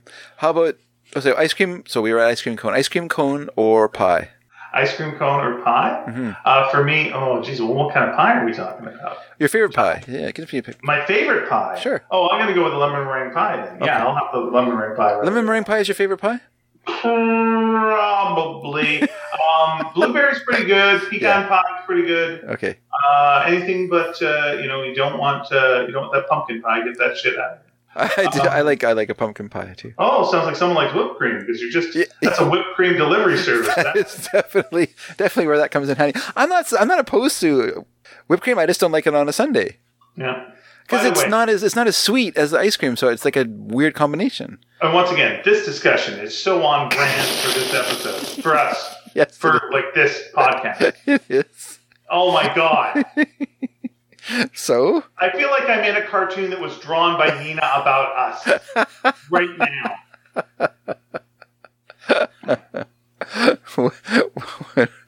Why is it a little a little too on the nose? It is. We're not quite discussing candy bars, but we're not. We've not. never- we've It's never- there. I don't think we've ever done this before. I don't think we've ever done this before, And though. it's just like it's gonna be like it's gonna get to like ice cream cone or Toblerone bar. Oh, mm, I still go ice cream cone.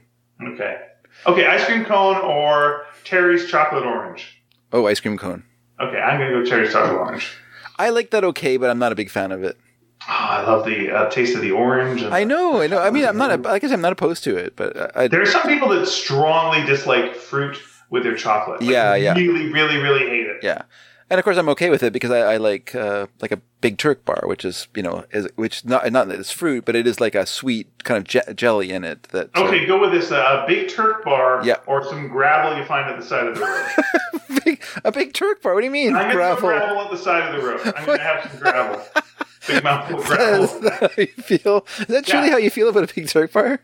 You know what? Technically, I could probably scrape the chocolate off, I, and then I. I really flush- enjoy it. I could flush Oh the gosh, that's Turkish funny. delight down the toilet. That's funny. could maybe have some of that chocolate, maybe. if I'm at the dollar store, which is about the only place I'll buy a chocolate bar because I'm I just think they're too expensive. okay. But if I'm at a dollar store and I'm like, mm, I feel like having a chocolate bar, I'm gonna grab a Big Turk. That's the first thing I'll get. Okay. Here's my problem with the big Turk bar. Besides that, it's Turkish delight. Okay. Uh, I say to I say to this bar, Yes. compared to what? Like you're the big Turk, and yet it's it feels like this would be the perfect like, Sure. for all, like you've got your fun size Snicker bar, Yeah. and you got that kind of thing, fun Mhm. size Mars, fun size Kit Kat, everything, but you cannot get a fun size Big Turk. And it's like just call it Little Turk, Little Turk. No, no. Because have you seen like a Fry's Turkish delight bar? Of course not. It doesn't exist. it does exist. Okay. Uh, I mean, it's a British one, but I imagine at one time maybe it was available here. Okay, I say I'm looking it up. I'm looking at it. Yeah, Yeah, I yeah. see it. And the, the Big Turk bar is bigger than that bar. So it is the Big Turk. Whereas that other one is just Turkish Delight. Whoopty ding, whoopty ding dong. And they're both good, by the way. Like, I, I you know, I'll, I'll eat them both. Okay, look. Here's okay. Now, now this all has to fuck off. Um, Why? if you go to your London Drugs, Okay. your local London Drugs, Yes. you can find yourself a big bag of Big Turk Turkish Delight Yep. minis. Oh, really? Yeah, they're and they're round, Yeah. like an oval. Yeah, yeah. Just like, well, because if you look at the bar, like a Big Turk bar, it is like little ovals that are all, are all connected and then covered in chocolate. Okay, well they have them at the London Drugs. So you this I, idea of these, I guess, is they're now separated into into se- individual. yeah. bits. So you get these little minis of uh, yeah, Big Turk minis. Yeah, yeah. They didn't call them Little Turks, so they can go fuck themselves. Well, what do you mean Big Turk minis? yeah. fuck off. That means that's bullshit, right?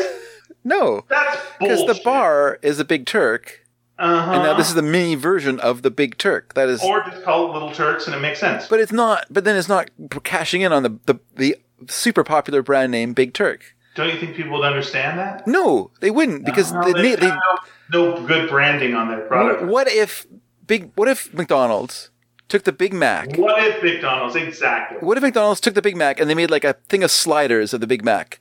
It's gonna be called Big Mac sliders because that is that is the name of the Big Mac, and so you know you're getting, you know, the the special sauce and the, the lettuce and all those things that make it good, and then you're gonna be like, oh, I'm gonna get this little like a Big Mac sliders thing. If they call it Little Mac, you wouldn't be you would be like, I don't know what they're talking about Okay, so anyway, uh, there is a Little Mac burger. at McDonald's. Yeah. yeah. Well, that is a failure of marketing, and I cannot t- be held responsible for McDonald's enormous mistakes they make. Yeah, they got the double Big Mac and the Little Mac. Double Big Mac, too much meat. The Big Mac is perfect the way it is. It's a perfect combination of meat, bread, delicious saucy stuff, and lettuce, and onions, and pickles. It's perfect. It's perfect. Perfect thing. There's nothing better. this. I love that this existed so much. Everything that we're saying, well, why doesn't this exist? It does. Oh, okay, very good. It, make- right. it makes no sense. Why would they call it the Little Mac? That is terrible. The smaller version As- of the Big Mac. As we've already established. They call the double Big Mac the double Big Mac. as we've already established in a previous award-winning episode when we went through all of McDonald's slogans through the years, they are not the best marketers in the world. And their success Have a hamburger, stupid. That wasn't that was dumb, right? That was a bad. That was a bad slogan. I fucked your mother. Have some McDonald's. What, what's, what's that about? That's a terrible slogan. they are. They are. Uh, oh, you sent me. You sent me the. Uh, you sent me a picture of the little Mac. Is that what? I you sent you a picture from a business magazine saying uh, the Little Mac might be the smartest things on the menu of McDonald's. Well, you know, I guess if you're trying to like rebrand yourself as a healthy place, to have like a, a, lo- way. a lesser Okay. calorie, a lesser calorie uh, burger as a, as an as an option. I guess that's that's better. But I think you know, I think that McDonald's.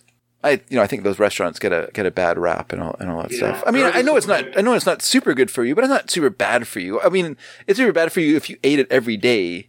Yes, Yeah. that is bad for you. But to have it, you know, like I I go to McDonald's like once every six months. I might go, you know, because partly because I haven't been there for a year because uh, I don't like to eat takeout from McDonald's. I only like to eat in restaurant. I demand I demand that it be fresh Sure. and it's uh, I, actually I, I feel that way about most restaurant food. I'm, I have not been enjoying this takeout thing that much. I would I would rather eat in the restaurant where the food is comes to your table piping hot from sitting under a lamp, so the milk is also piping hot. I just Yeah, prefer I, that. I, I want a 10 year old to greet me at the door and seat me. I want someone to, to come and take my order, then forget I exist. yeah, that's I want to be. that's part of the experience. I want, I want to be in the one cold room in the restaurant, That's right. And then like Arctic cold. And then yeah, we get you get insulted at the door, mistreated at the table, seated in the wrong place, and then you still give a tip. So you know it's just like wanna that's a uh, whole experience. All, all the beer specials before you tell me before I can tell you I don't drink. I want to hear every damn thing you've got on tap. and then the person thinks, "Why are you in the lounge?" And you're like, "I don't know." Because they walked us through the entire emptied restaurant and s- seated us in this place with uncomfortably high chairs at a little tiny table, Yeah, and then we didn't say anything because we are Canadian, yeah. and we'll passively aggressively complain about it on a podcast, but say something to your face? No, no. We'll complain about it in the car when we leave, sir. Thank you very much. We uh, again, we're, we're going to get to the, the thing everyone wants, which is Dark Shadows, very shortly. But um, Sure, I- uh, we we got in our home a new addition, which is uh, an air fryer, Ah, yes, you mentioned that last week. a fairly inexpensive air fryer. Yeah. And uh, so we've been trying things, and now there Okay. is a certain amount of things where we're just like we don't have to go out. Like if you want French fries, Yeah. yeah, done. We're fine. These are perfect. These Sure. are just perfect. Yeah. Everything's perfect. It's all fine. Yeah. Today I, I was like so dead lined up, and my sister in law showed up, and uh, and uh, and and I was like I should make something for lunch, and I went like we're doing high school lunch. So I made a pizza, and then I made some French fries. Is that a high school lunch? And they were like, "This is high school lunch." I was Okay. like, "Yeah, it's high school lunch. En- enjoy." So I made a little uh, flatbread pizza and I made some French fries. And I gotta say, the French fries, holy crap, they're good. But you didn't make the pizza in the air fryer. No, I did not make the pizza in the Okay, air fryer. okay. But if I wanted to make a mini, okay, listen. Yeah. If I wanted to make a mini pizza in that air fryer, Yeah. mwah, would have been amazing. but I can make a really good pizza in the oven, so that's not a, that's not a big whoop. So I don't understand. Like, how does it fry with air? Uh, it's basically a convection oven, but it's a it's a mini version of a convection oven. So the air circulates around it, Yeah, yeah. and it gets all the different sides and whatever. And it it it does not fry, but it crisps, so it gives Oh, you the same effect as as frying. So you get your French fries out, Yeah. and you know it's crispy outside and nice and fluffy inside. Mm. And look, you do something like say uh, you take a frozen, like anything that's frozen food. Yeah. it's perfect for it. So like we had like fish and chips, you know, just frozen fish. Yeah. Put that in there. You Yeah. want like a your fish sticks blow your damn mind. It's it's ridiculous. Yeah, or you know, I, I don't do hot pockets, but if you did that kind of thing, that's perfect for that Yeah. kind of. So, Huh. So, is it the, is it the compactness of it that gives it this? Because we have a convection oven here at home, Sure, sure, yeah. but I don't feel like it cooks fry. I mean, it's it's fine. It's fine, but I I think it's like it's a concentrated version Yeah. of a convection oven. yeah. Uh, so for you know small things like French fries, woo, done, woo. It's. It's just great. I can't explain it, Dave. Yeah. It just it's a miracle. Huh. Damn miracle is what it is. That sounds kind of good because we you know uh, we Chicken often wings are insane. Yeah. when I when I'm when I have time, I like to make poutine at home. We have uh, we still have some Saint Denis packets of of gravy sauce from uh, from Quebec, Mhm. You got to have those, otherwise it's not it's not real poutine, of course. Where do you get your cheese curds from? Oh, you can find those nowadays. Okay, You can find them in a grocery store, good. like actual cheese curds. So that that's good. Like it, you know, they've they've become popular enough that st- it used to be quite difficult to find uh, the cheese curds, but it actually has become quite simple. Yeah, I used to have. I used to get them shipped once in a while. Mm, mm. Yeah, like the there's a, a show I like on on YouTube. It's a, uh, it's uh, binging with Babish. Yep. And he did a, a poutine, and but he put mozzarella cheese on. Just went, sorry, I got that's all I got. And uh, Canada lost their damn mind. Yeah, it's garbage. and had to go on and like uh, scold him, and then he made, remade it. Who did? And- Sorry, did you say Maddie Madison? Madam? Ma- yeah, Yeah, yeah, he's uh, good. in a uh, in a segment called uh, or like a new show called Botched by Babish, where he corrects that he messed up. That's great. Yeah, yeah. Yeah. No, no, you gotta. You, I mean, I mean, mozzarella is, a great cheese. Like it's it's great. I love to. I love it. I love to like cut it into with the cheddar cheese in a, in a macaroni and cheese because then you get a nice drippy cheese. And I also love it on a on a grilled cheese sandwich as well. Like a, a slice of processed cheese with mozzarella cheese.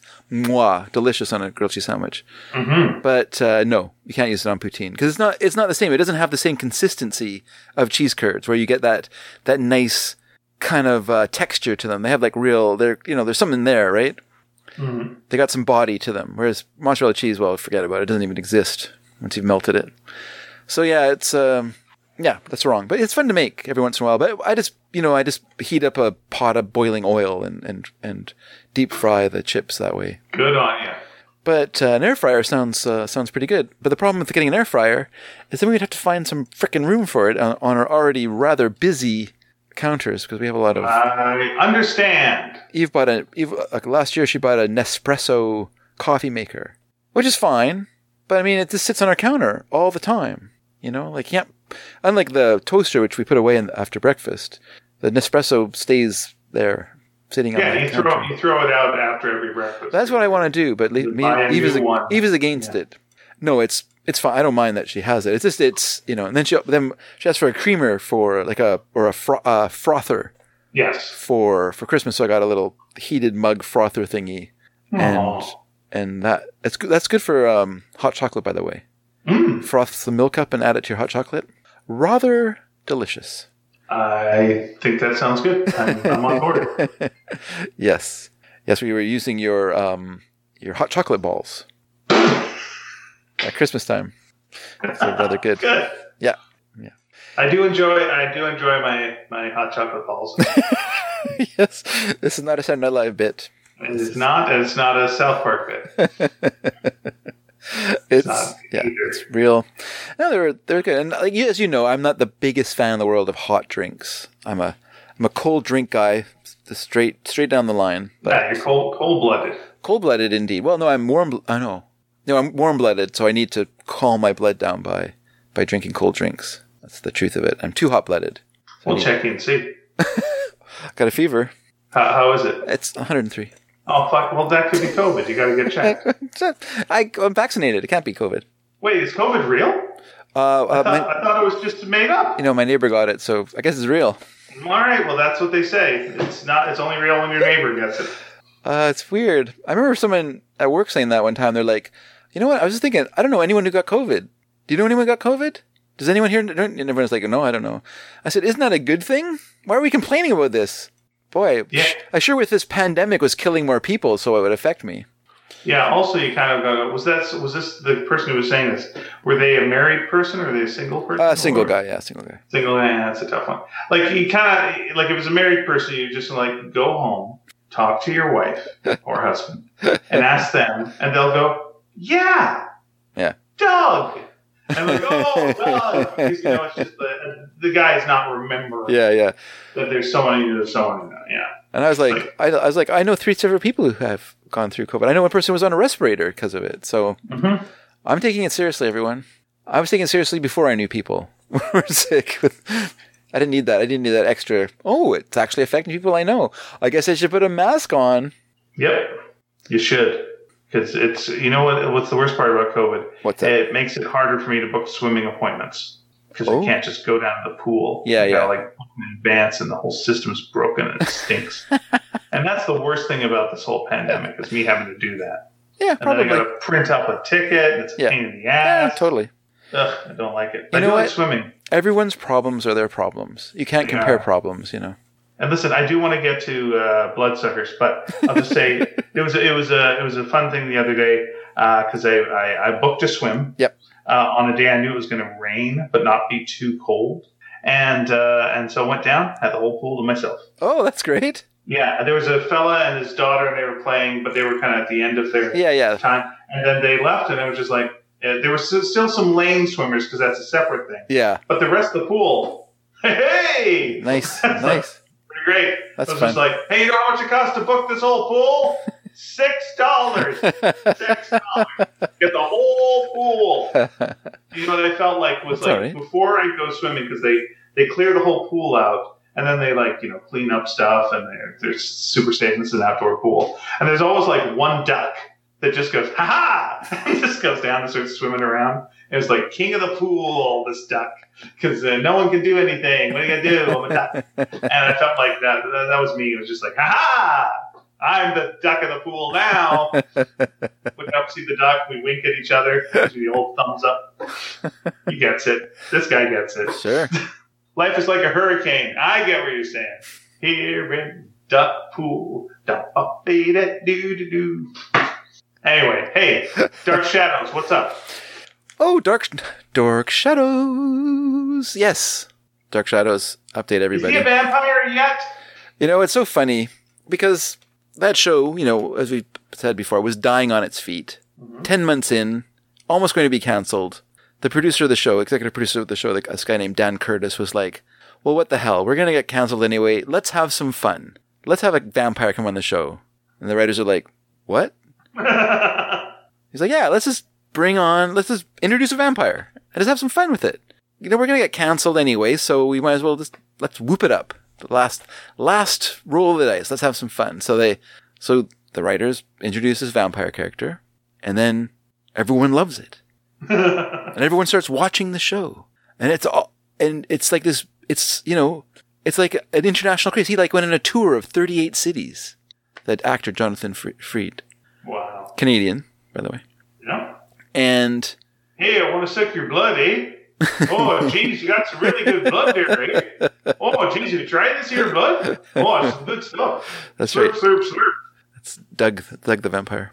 Gonna put some in a stubby. Save it for later.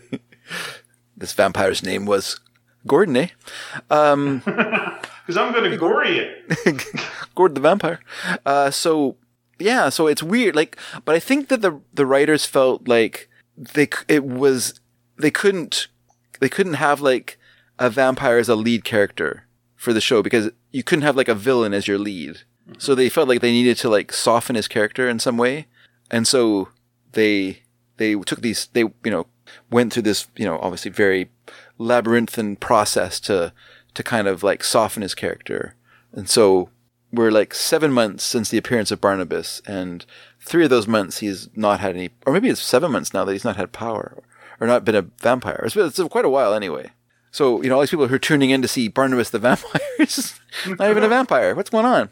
But as we established uh, last episode, Julia and Barnabas, the no longer vampire, uh, successfully created another life, not just Adam, but now they've created Eve, wittily named Eve, Adam and Eve. Get it, everyone? Get it? And but is it you know we know that Nicholas Blair interfered with the with the uh, procedure and and threw in a wild card. He he he had a a woman come in, uh, a ringer, show up, and she is insane, and now she is inhabiting this kind of powerful woman character, and you know she's just a nut. But that's what's great about that character. She's a nut. But we uh, start this week, uh, episode 598. Everyone, episode. Oh, just one other thing. Uh, uh, out of curiosity, at work, the, work uh, the other day, I, I said, I just said, you know what? I wonder if there's like a DVD set of of Dark Shadows available. And so I looked on Amazon, and yes, there was. And how many discs do you think were in that set? Uh, so this is just the Barnabas. No, this is right? the complete series. Oh, how many discs? Then? Yeah. Oh, geez. Yeah. Uh, twenty. 131 discs. I was very close. You're very close. 131 discs. Cost of the set, and by the way, It comes in a ca- coffin. Comes in a coffin. Uh, the uh, price of the set is five hundred and seventy-one dollars, which does sound expensive, but it's actually Until you realize how much you get. yeah, it's less than ten dollars a, DVD. So yes, it is a big investment, but You aren't getting all those episodes you'll never watch. Yeah, So exactly. because that yeah, like who could watch it again? That's the crazy part. But okay, so yeah, I just thought that was kind of funny though. Five hundred seventy-one dollars, one hundred and thirty-one discs of the show, but there are interviews and things of that on it, like behind the scenes stuff. So that that would be kind of interesting. But I'm not going to be investing five hundred seventy-one dollars, or am I? Um, so here we are, episode 598, not even halfway through the series. Professor Stokes is looking for Adam. And he, uh, was looking for Adam and Eve because they have disappeared from the old house. And so he goes to the abandoned West Wing at Collinwood to find them. And there he meets David, young David, the, the son of Roger, who suddenly, for no reason at all, knows this is Adam's hiding place. Oh. Also, he lets Professor Stokes know that he and Adam are good friends. Hmm. Which is pretty odd because he's met Adam once, and Adam hurt his ankle by dropping him to the ground, and also picked him up and wouldn't put him down and scared David and was shot by hmm. Roger and, and all this thing. So, how they became good friends? Well, this is a little thing called retcon, where you create an alternate reality because you have something in mind. And I, my feeling is, by the way, sorry, Yep. being a retcon artist. and that's how you was just like, Well, guess- that house is mine. Wait, Yeah. it's my house. No, look, I bought the house. Oh my gosh, you do retcon. I guess yeah, I guess you know that's a good that's a good word for it because he, we could get rid of this kind of an, antiquated phrase gaslighting and return, turn it to retcon artist Mhm. it's basically the same thing. Uh, then Carolyn arrives and she's upset that Stokes told Barnabas that Adam was was uh, that she was keeping Adam there in this abandoned part of Collinwood. Here's the thing, though. Unless this happened off camera, Professor Stokes never told Barnabas this. So another example of a bit of retcon or Nicholas Blair, the master mind manipulator, erasing another person's mind so they don't remember things that were happening on the show. Because this is a pretty constant theme through this part of the show for whatever reason. And I've read that there was a, a kind of a disagreement, one, some might call it a fight between the writers of the show on what they should be doing with the show. And so, because um, Dark Shadows was was a very low budget show. Like it wasn't it wasn't a prestige soap opera. So you know, like the the bigger shows of this time period would have had a bigger writing staff and would have had like would have had like a head writer. You know, who was, who was kind of planning out the kind of arc of the storylines Right. of the show. You would have like a, a script supervisor, someone who would be kind of overseeing continuity and stuff like that to make sure everything kind of, kind of stayed in, in, and was, you know, working and every, everything was working together. The problem with Dark Shadows is they had three writers, and then they had Dan Curtis, the executive producer, who also sat in on the story meetings. And so his push was for more cliffhangers and more crazy stuff. You know, and there was one other writer, and his push was for crazy stuff. But the old the writers who'd been there f- since the beginning of the show were much more conservative in, in their approach, and they wanted to like, you know, they didn't want to have like too much happen at once, and they wanted they wanted to have recap episodes where characters told each other what happened, you know, yesterday because not everyone was seeing the show every day to them. And so they wanted to like make sure people kept kept in the loop. Whereas these other guys, the more excitable guys, they wanted to keep pushing stuff. So it feels like there was like a kind of push me pull you between these writers where, you know, some writers would like take these huge leap, you know, leaps of, of story and have like these things happen. And then the next guy would write the story and he would like rein it all back in again. And, you know, like, so, you know, uh, so for instance, little, you know, last time we were talking, or, or uh, Carolyn dies on the table while they're doing, the, while they're trying to create Eve's mate. That's a big, big thing to happen. And then off camera, you know, the the next writer does the story. He revives Eve. So when Barnabas goes to the house, uh, there's Carolyn there. I did say Eve. Sorry, revives Carolyn. And we can assume it was Nicholas Blair who has the power of resurrection. Uh, there she is, alive and well. And that whole storyline, which was, you know, possibly really sad making, was instead a real cheat because you only had a day in between that. You know, if you could ki- kill Carolyn and bring her back in two weeks' time or something like that, or give some time to this and have it play out and have her come back in some weird way, you know, or interesting way, and not just have this kind of kind of cheat that happens when you're not even seeing looking. But I I feel like I also feel like this part of the sh- season, which to me has been a bit of a slog. Like I haven't really enjoyed this part of Dark Shadows the last little while, just because the whole Adam storyline I didn't find all that thrilling. Uh, You know, partly because I'm not a big fan of Frankenstein monsters. I think it's kind of a limited concept, but um, Did did- you not? Did you not like it on when Buffy did it for a season? no, I didn't like that season actually of Buffy. I really didn't like. also Adam. Yeah. Yeah, I didn't like the Riley season very much. I thought I liked, I liked how it paid off, but I didn't really enjoy like the whole run up to it. I found it I found it kind of dull. But And uh, I want, and I want to hear. I want to hear more, but I just want to ask you really quick. yeah, In a fight between, uh, and he's he's a vampire in this version, Barnabas yeah. and Buffy, who wins? Oh, Buffy. Yeah, I agree. Okay, continue. Yeah, Barnabas wouldn't have a chance. It's the old guy, old Canadian Yeah. guy. yeah. So yeah, so so yeah, that's like I say. So we have all this kind of mind mind erasing going on. So so, instance, Carolyn doesn't know or doesn't you know or I, I don't know what I don't know what she does or doesn't know. It's weird. So anyway, so later David is playing in the cemetery when he sneakily spies Willie leaving the mausoleum. So Willie has got uh, Maggie tied up there for her own protection. Uh, but curious, so what's going on? David goes into the mausoleum. And of course, he learned from Sarah, the ghost, how to get into the mausoleum, the secret room. And so he goes inside and he finds Maggie there. And so he unties her and she is able to escape. And she immediately starts to go looking for Joe. Now, Joe, of course, is still under Angelique's control. Uh, and he is hiding out in his apartment, trying to avoid Angelique. But she shows she shows up anyway. She just comes to the apartment.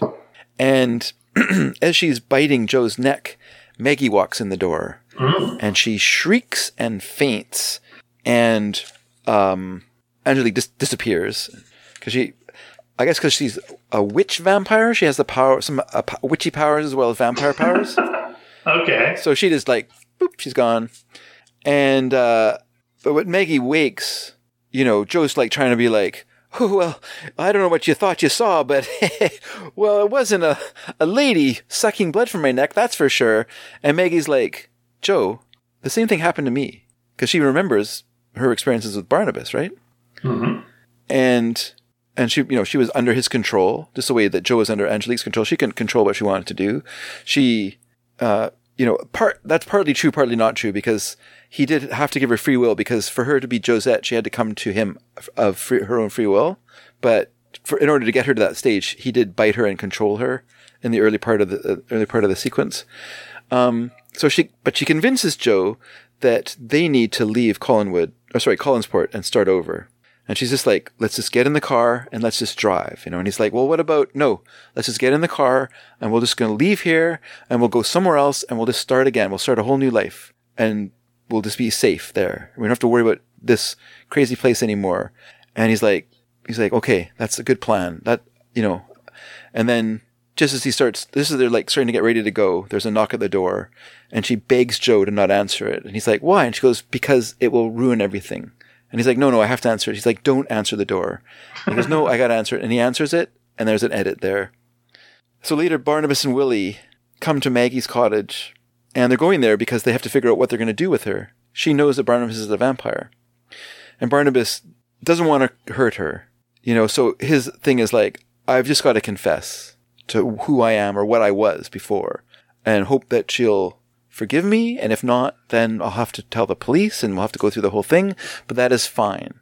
And so they go there, you know, and, and kind of like when Barnabas was going to Collinswood after Carolyn died and he's like, I need to unburden myself and tell people who I am and what, or what I was, you know? And so, you know, this is like a big change for him, right? This is a big moment. And they get to Maggie's house and Maggie has no knowledge of the kidnapping or, or of anything else. Because once again, I guess we can assume it was Nicholas Blair knocking at the door and her mind's been wiped and now it's all returned back to normal. But what could have been an interesting story pl- place for it to go is once again, this is sort of a weird cul-de-sac or dead end where the, the story just kind of turns back around and it's just the same as always, right? Uh, so Eve and Adam are hiding at Blair's, uh, place by the sea, as they call it, and she is bored and awesome, fiercely awesome, this Amazon woman.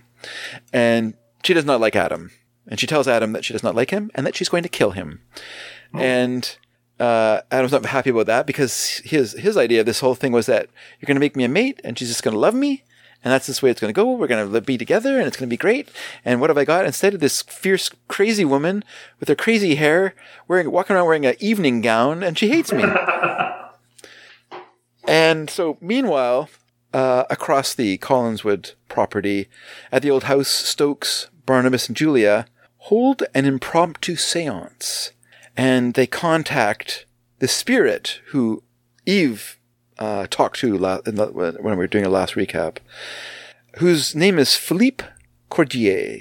And she was once Eve or Danielle Roget's lover, or Ah. as it's pronounced in this part of the episode, Lever because Barnabas becomes the conduit for Cordier, and we get much, much accent français.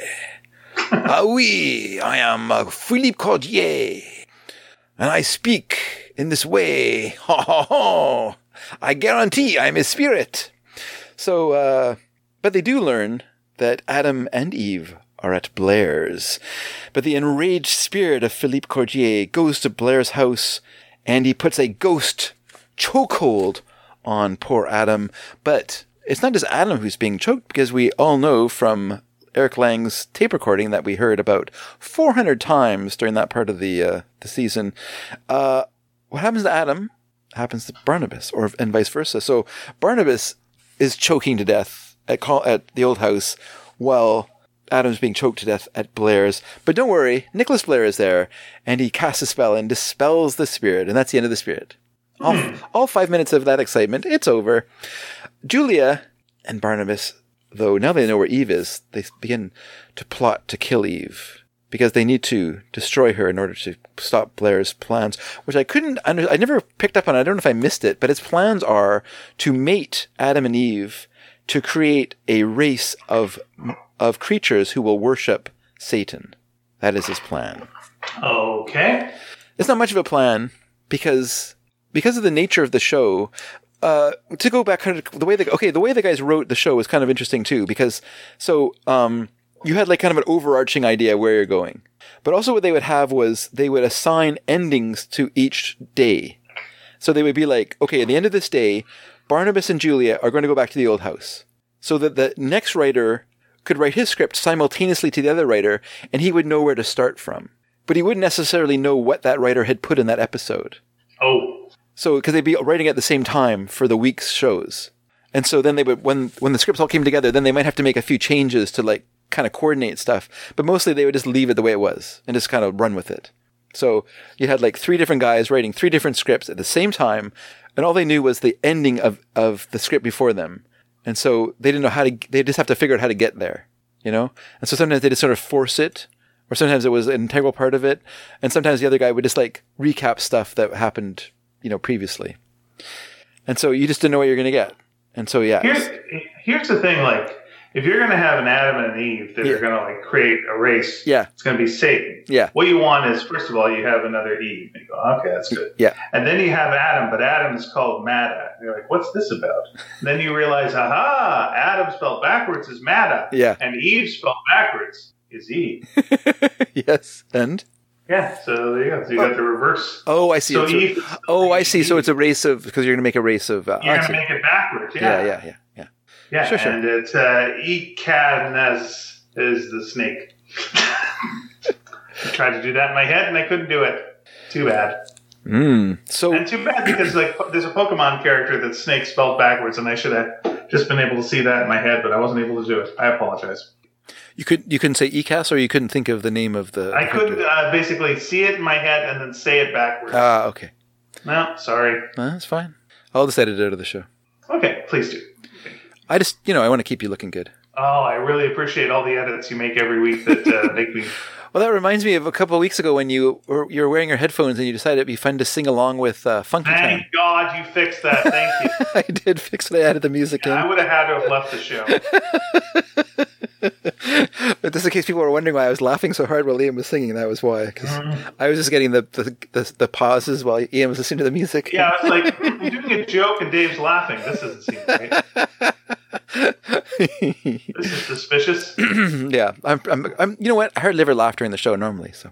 Thank you. I appreciate that. It really helps uh, keep my mind clear. It keeps me humble. Well, I don't want to. I don't want to interrupt you when you're in. in I in the appreciate that. But yes, no problem. I'll interrupt you every other time, but not when you're talking. Oh, I understand. Yes. Uh, so where are we here? Oh yeah. So so while they're c- telling each other that we need to kill Eve, Harry, which we haven't seen very much, but this is Harry, uh, M- Mrs. Johnson, the cleaner at Collinwood's, her son, her her uh, ex-con son, overhears their plans, and so he immediately goes to Blair's with this information, planning to sell the info. And it's kind of a funny scene because it seems like Nicholas Blair, the actor playing Nicholas Blair, who has a great name, by the way, and I, I can't remember it now. I'll, I'll look it up in a bit.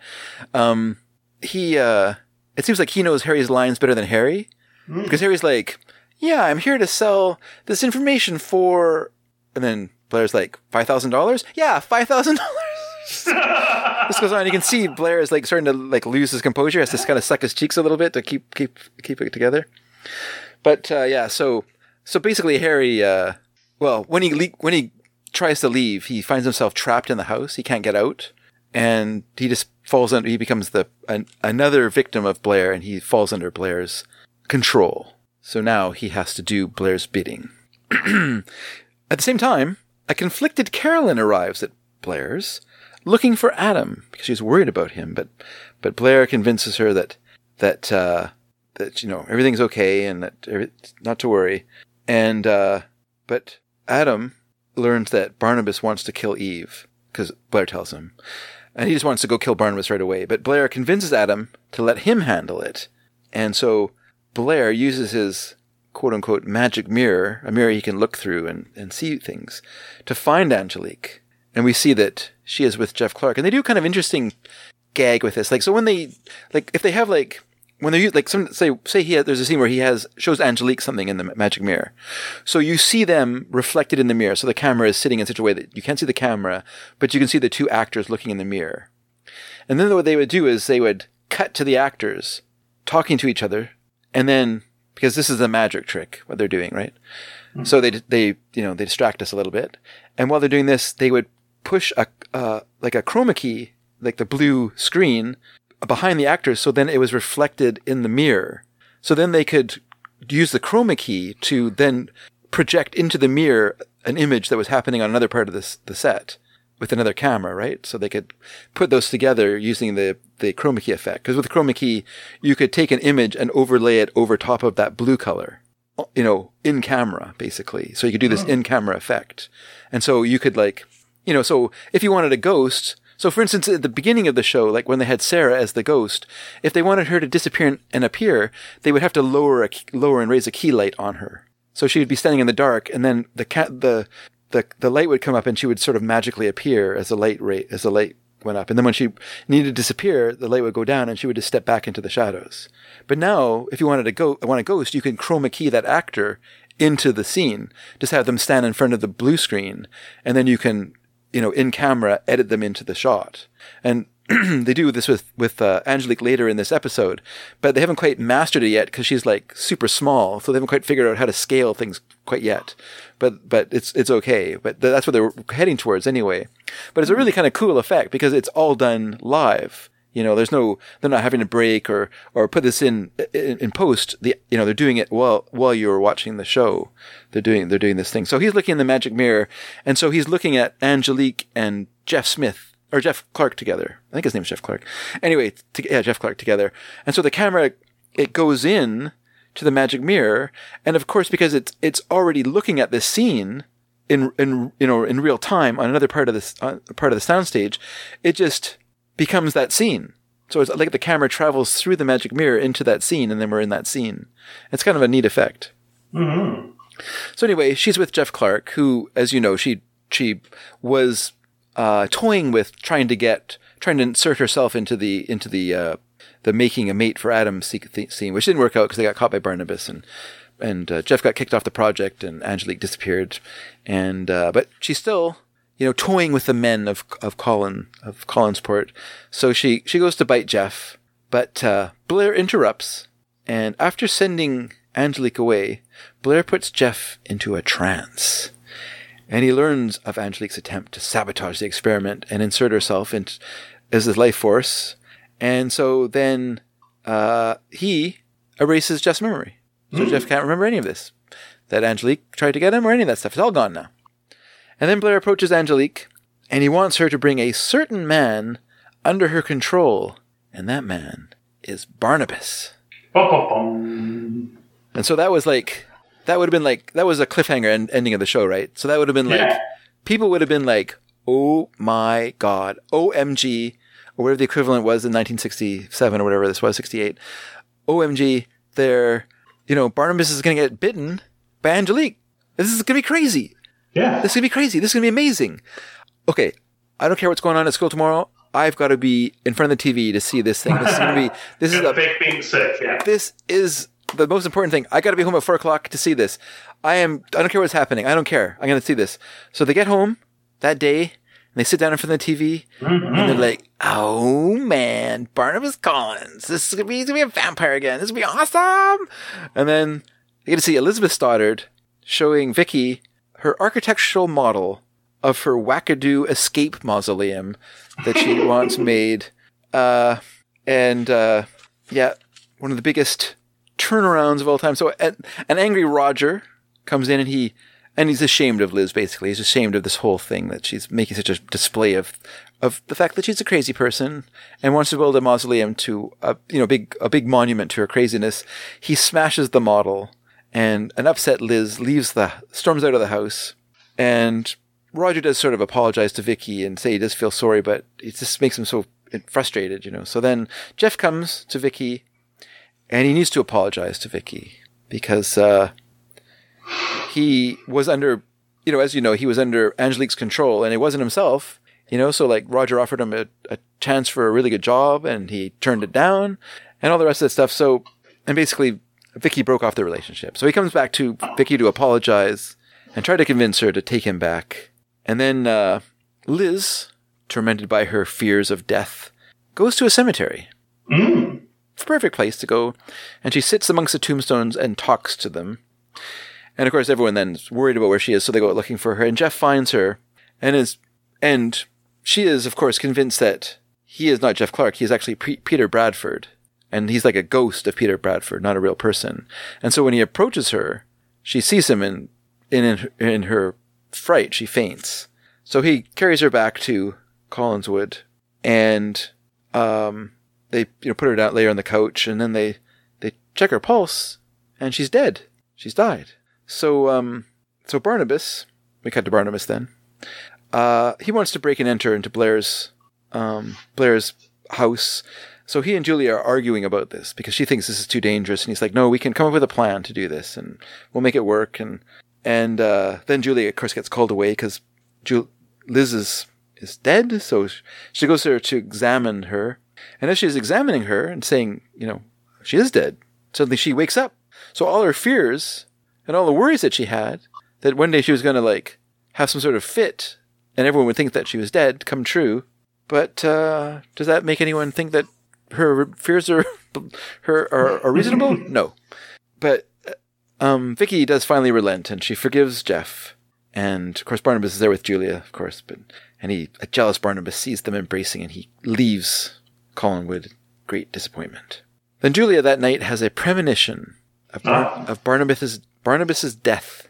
She sees him in the woods, and uh, he's he's bleeding, and he falls he falls and dies. And so uh, she, of course, takes that as an even you know stronger argument against him going along with this plan to, to go into Blair's house to kill Eve. But I guess the plan is afoot because Stokes visits Blair and invites Blair to a small dinner party at the old house.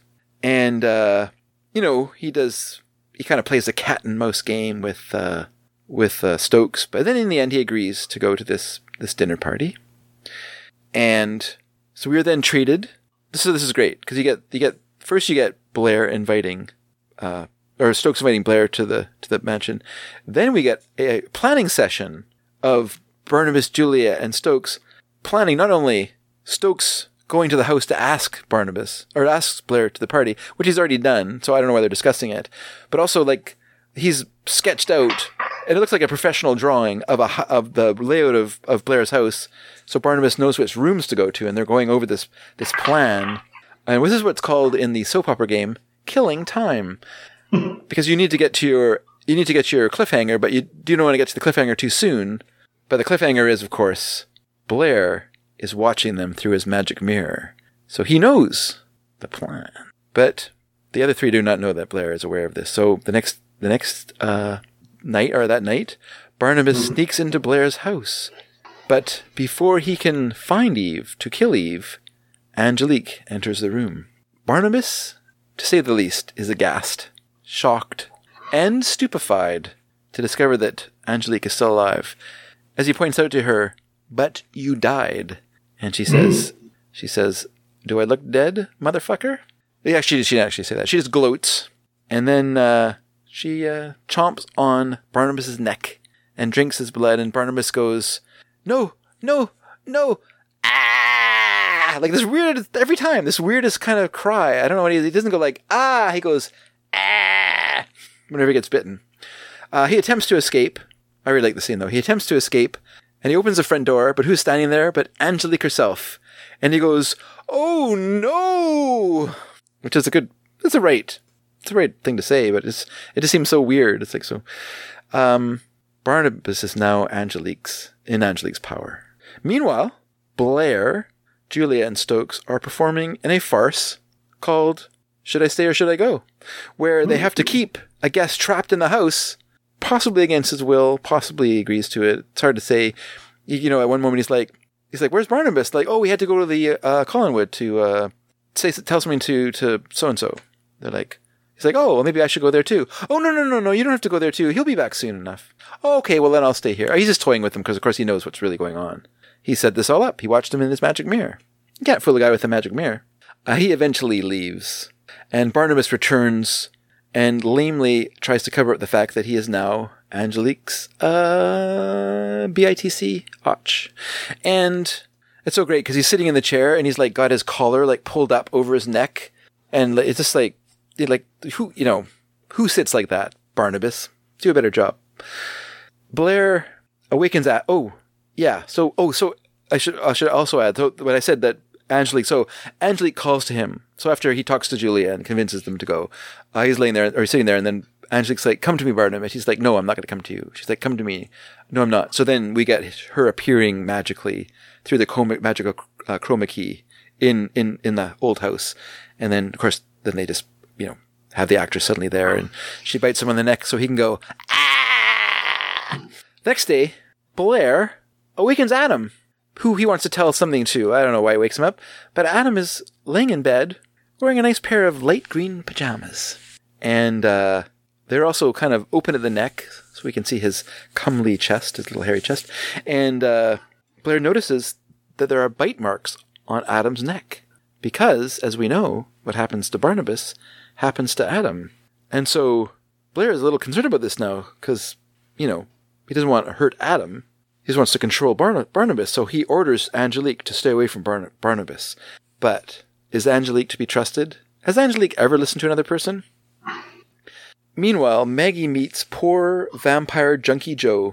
'Cause that's what he, basically- basically what he is now, right? He's just like he's like a junkie. He's lost his job. He's just like this, you know, shell of a man hunched over at the bar at the whale's tail. Uh, but she's there to meet up with her new beau, Nicholas Blair. And uh, Joe goes to Blair's to see Angelique. But Angelique is not interested in Joe anymore because she has a new person, the love of her life, Barnabas Collins, right? So she's just like, get out of here, Joe. You're nothing to me. Blah. Go away. Fooey. And, uh, but before she does send him away, she sh- uses the magic mirror to show Joe, uh, Nicholas Blair making the moves on Maggie at Maggie's house. And a distraught Joe who realizes then that he has lost everything. You know, not just his job, but he's lost his life. He's lost this woman who is his fiance. That once again something that happened magically because he never asked her, but at one point we were suddenly told that he was her fian- fiance. Um, but yeah, her fiance, his job, everything in his life, even Angelique, this person that he's obsessed with because of this this blood thing. Uh, she doesn't want him either, so he takes a knife off this desk and stabs himself in the stomach and falls to the ground. And that is where we will end this week's Dork Shadows. Well, ain't that a punch to the gut? Okay. Yes. Fair enough. All right. If that's what you're going to do, you're going to do it. Yeah, it was a. It's a crazy show. I feel I, f- I have this feeling uh, that they are. We're gonna get a real. We're gonna get a real clearing. Like we're they're they're ch- they're gonna change the table here. They're gonna reset the table. Mhm. Like it just feels like the way everything's going. I'm a little ahead of where where I stopped. I just I just feel like I just feel like changes are afoot, and we're gonna get some interesting stuff happening. Because I I have not been enjoying I've not been enjoying the Adams sequence, and I think I think the learning that the the, the writers were not getting along very well. i think that's part of the problem is that you know they created this they created a scenario they thought was interesting. You know they because they got rid of they they lost Barnabas as the as a monster, and they thought well we'll create a creature like a Frankenstein creature that's kind of like Dracula, and we can have some fun with that. But then they didn't know what to do with him. You know they had him kind of you know grunting and smashing things for a while, and that kind of got boring. And so then they they suddenly had him like taught by Professor Stokes, and suddenly he's like the erudite monster. Ah, I am a chess playing Frankenstein. Ha ha. And then and then the, then they switch it again, and suddenly they have him as like this maniac who want you know is going to kill the whole family if they don't make a mate for him. And you know it's just like pick a lane, but they just they just didn't you know it just feels like the writers didn't know what to do with with the character or how to or how to make Barnabas work. You know because really the interesting characters are Barnabas and Julia. They're like this devious pair of liars who are always like conning everybody and like you know it's just they're the reason the show's interesting realize it writers anyway anyway do you want to uh see what our listeners had to say about our Yeah, let me just questions? open the uh, mailbag. Okay, once again, get rid of all the Santa fucking letters. Stop sending those. He's not here. He's not here. And it just clogs things up, guys. it claws things up Ah, there you go. Claws in the back. Uh, last week we asked, uh, what's your favorite takeout or delivery food of choice? Uh, uh, who's your favorite Muppet? We asked those things. Those are questions we asked. Yeah. And you can uh, talk about that, or you can talk about it, whatever the heck else you want. As always, Dave will mention if someone uh, wrote to us earlier uh, than the, because I'm just reading comments on episode 494. Mhm. 494. This, of course, is episode 495. I don't know if that was mentioned. Um, Matt Phillips writes uh, to the other listeners who mentioned going to Liverpool on their bucket list. We did talk about bucket lists. Uh, it's definitely worth it. As a lifelong Beatles obsessive, yes, I came here via the gateway drug. And that drug, of course, heroin. No, it's uh, completely Beatles. Uh, podcast. Living in the UK, I have been fortunate enough to visit Liverpool several times. And it's always felt to me like going home, even though I have no family connection and grew up uh, over 100 miles away. Uh, I think uh, the years of reading about the Beatles' childhoods and early years made me feel like I already knew the city. Growing up, I became a fan of Liverpool Football Club because my dad worked as the local insurance salesman for Royal Liver Insurance, pronounced Liver. oh really Sorry, sorry for getting that wrong. Uh, who were original and well, according to Matt, I Oh. don't know if Matt's lying to us, Okay, but I, okay. think, I think he's telling the truth. Uh, who were original inhabitants of the famous Liver building, which sits on the uh, side of the River Mersey. So uh, visiting has also been an excuse to watch a match at Anfield. My most recent visit was 2018 to see the excellent John and Yoko Imagine exhibition at the Liverpool Museum. Uh, before that, I attended the International Beatle Week Festival in 2017. If you are visiting from abroad, make sure you time it to coincide with this event as it's geared towards foreign visitors and is packed full of Beatle related events. Uh, the tours of the Lennon and McCartney homes are my ultimate must do recommendation, exquisitely restored by the National Trust. I had goosebumps. I've also been inside Studio 2 at Abbey Road, which has another pinch yourself moment. So for my bucket list, I'm hoping to visit Hamburg next year for my 40th birthday to, com- uh, to complete the trilogy of European Beatles pilgrimages. cool Now, On to takeaways. Takeaway food. My go-to is either pizza or a tandoori mixed grill from an Indian restaurant. This is a combination of spiced chicken, lamb, and prawn, uh, more than is reasonable for one person to eat, but somehow I still manage. Served with a naan bread and salad. And as I always like to say, you can put as much ghee as you want on your bread. If it's Indian food, it's non-fat. Um, the pandemic has seen a lot of local cafes, bakeries, etc. Uh, that was my joke. That was not Matt's. Don't blame him. Uh, the pandemic has seen a lot of local cafes, bakeries, etc., uh, start to offer delivery. This combined with uh, home working has resulted in a worrying trend of midweek breakfast takeaways in our household. I know it, brother. After dropping the kids at school, I'll come home and either me or my wife will get the idea in our head that we'd really like a bacon sandwich. Then it's just a matter of time to see who caves first. Can't wait for the big 500. Keep up the good work. Thank you very much. Thank you. I love when I'm in England. Pret a manger. I've said that so much. We go and talk to someone uh, over there and they go like, "What's the big deal?" And I'm like, "You don't know how good this uh, crawfish and arugula is. You can't get it anywhere else. It's just freaking good." And I know you're like, "You couldn't get it in New Orleans. Maybe you could. I don't know. I haven't been there." Um, our friend Louise writes, "Our takeout food of choice is sushi. We usually go out for dinner at our local sushi restaurant on Friday night to celebrate the end of the week. Uh, but now we've been picking up our order.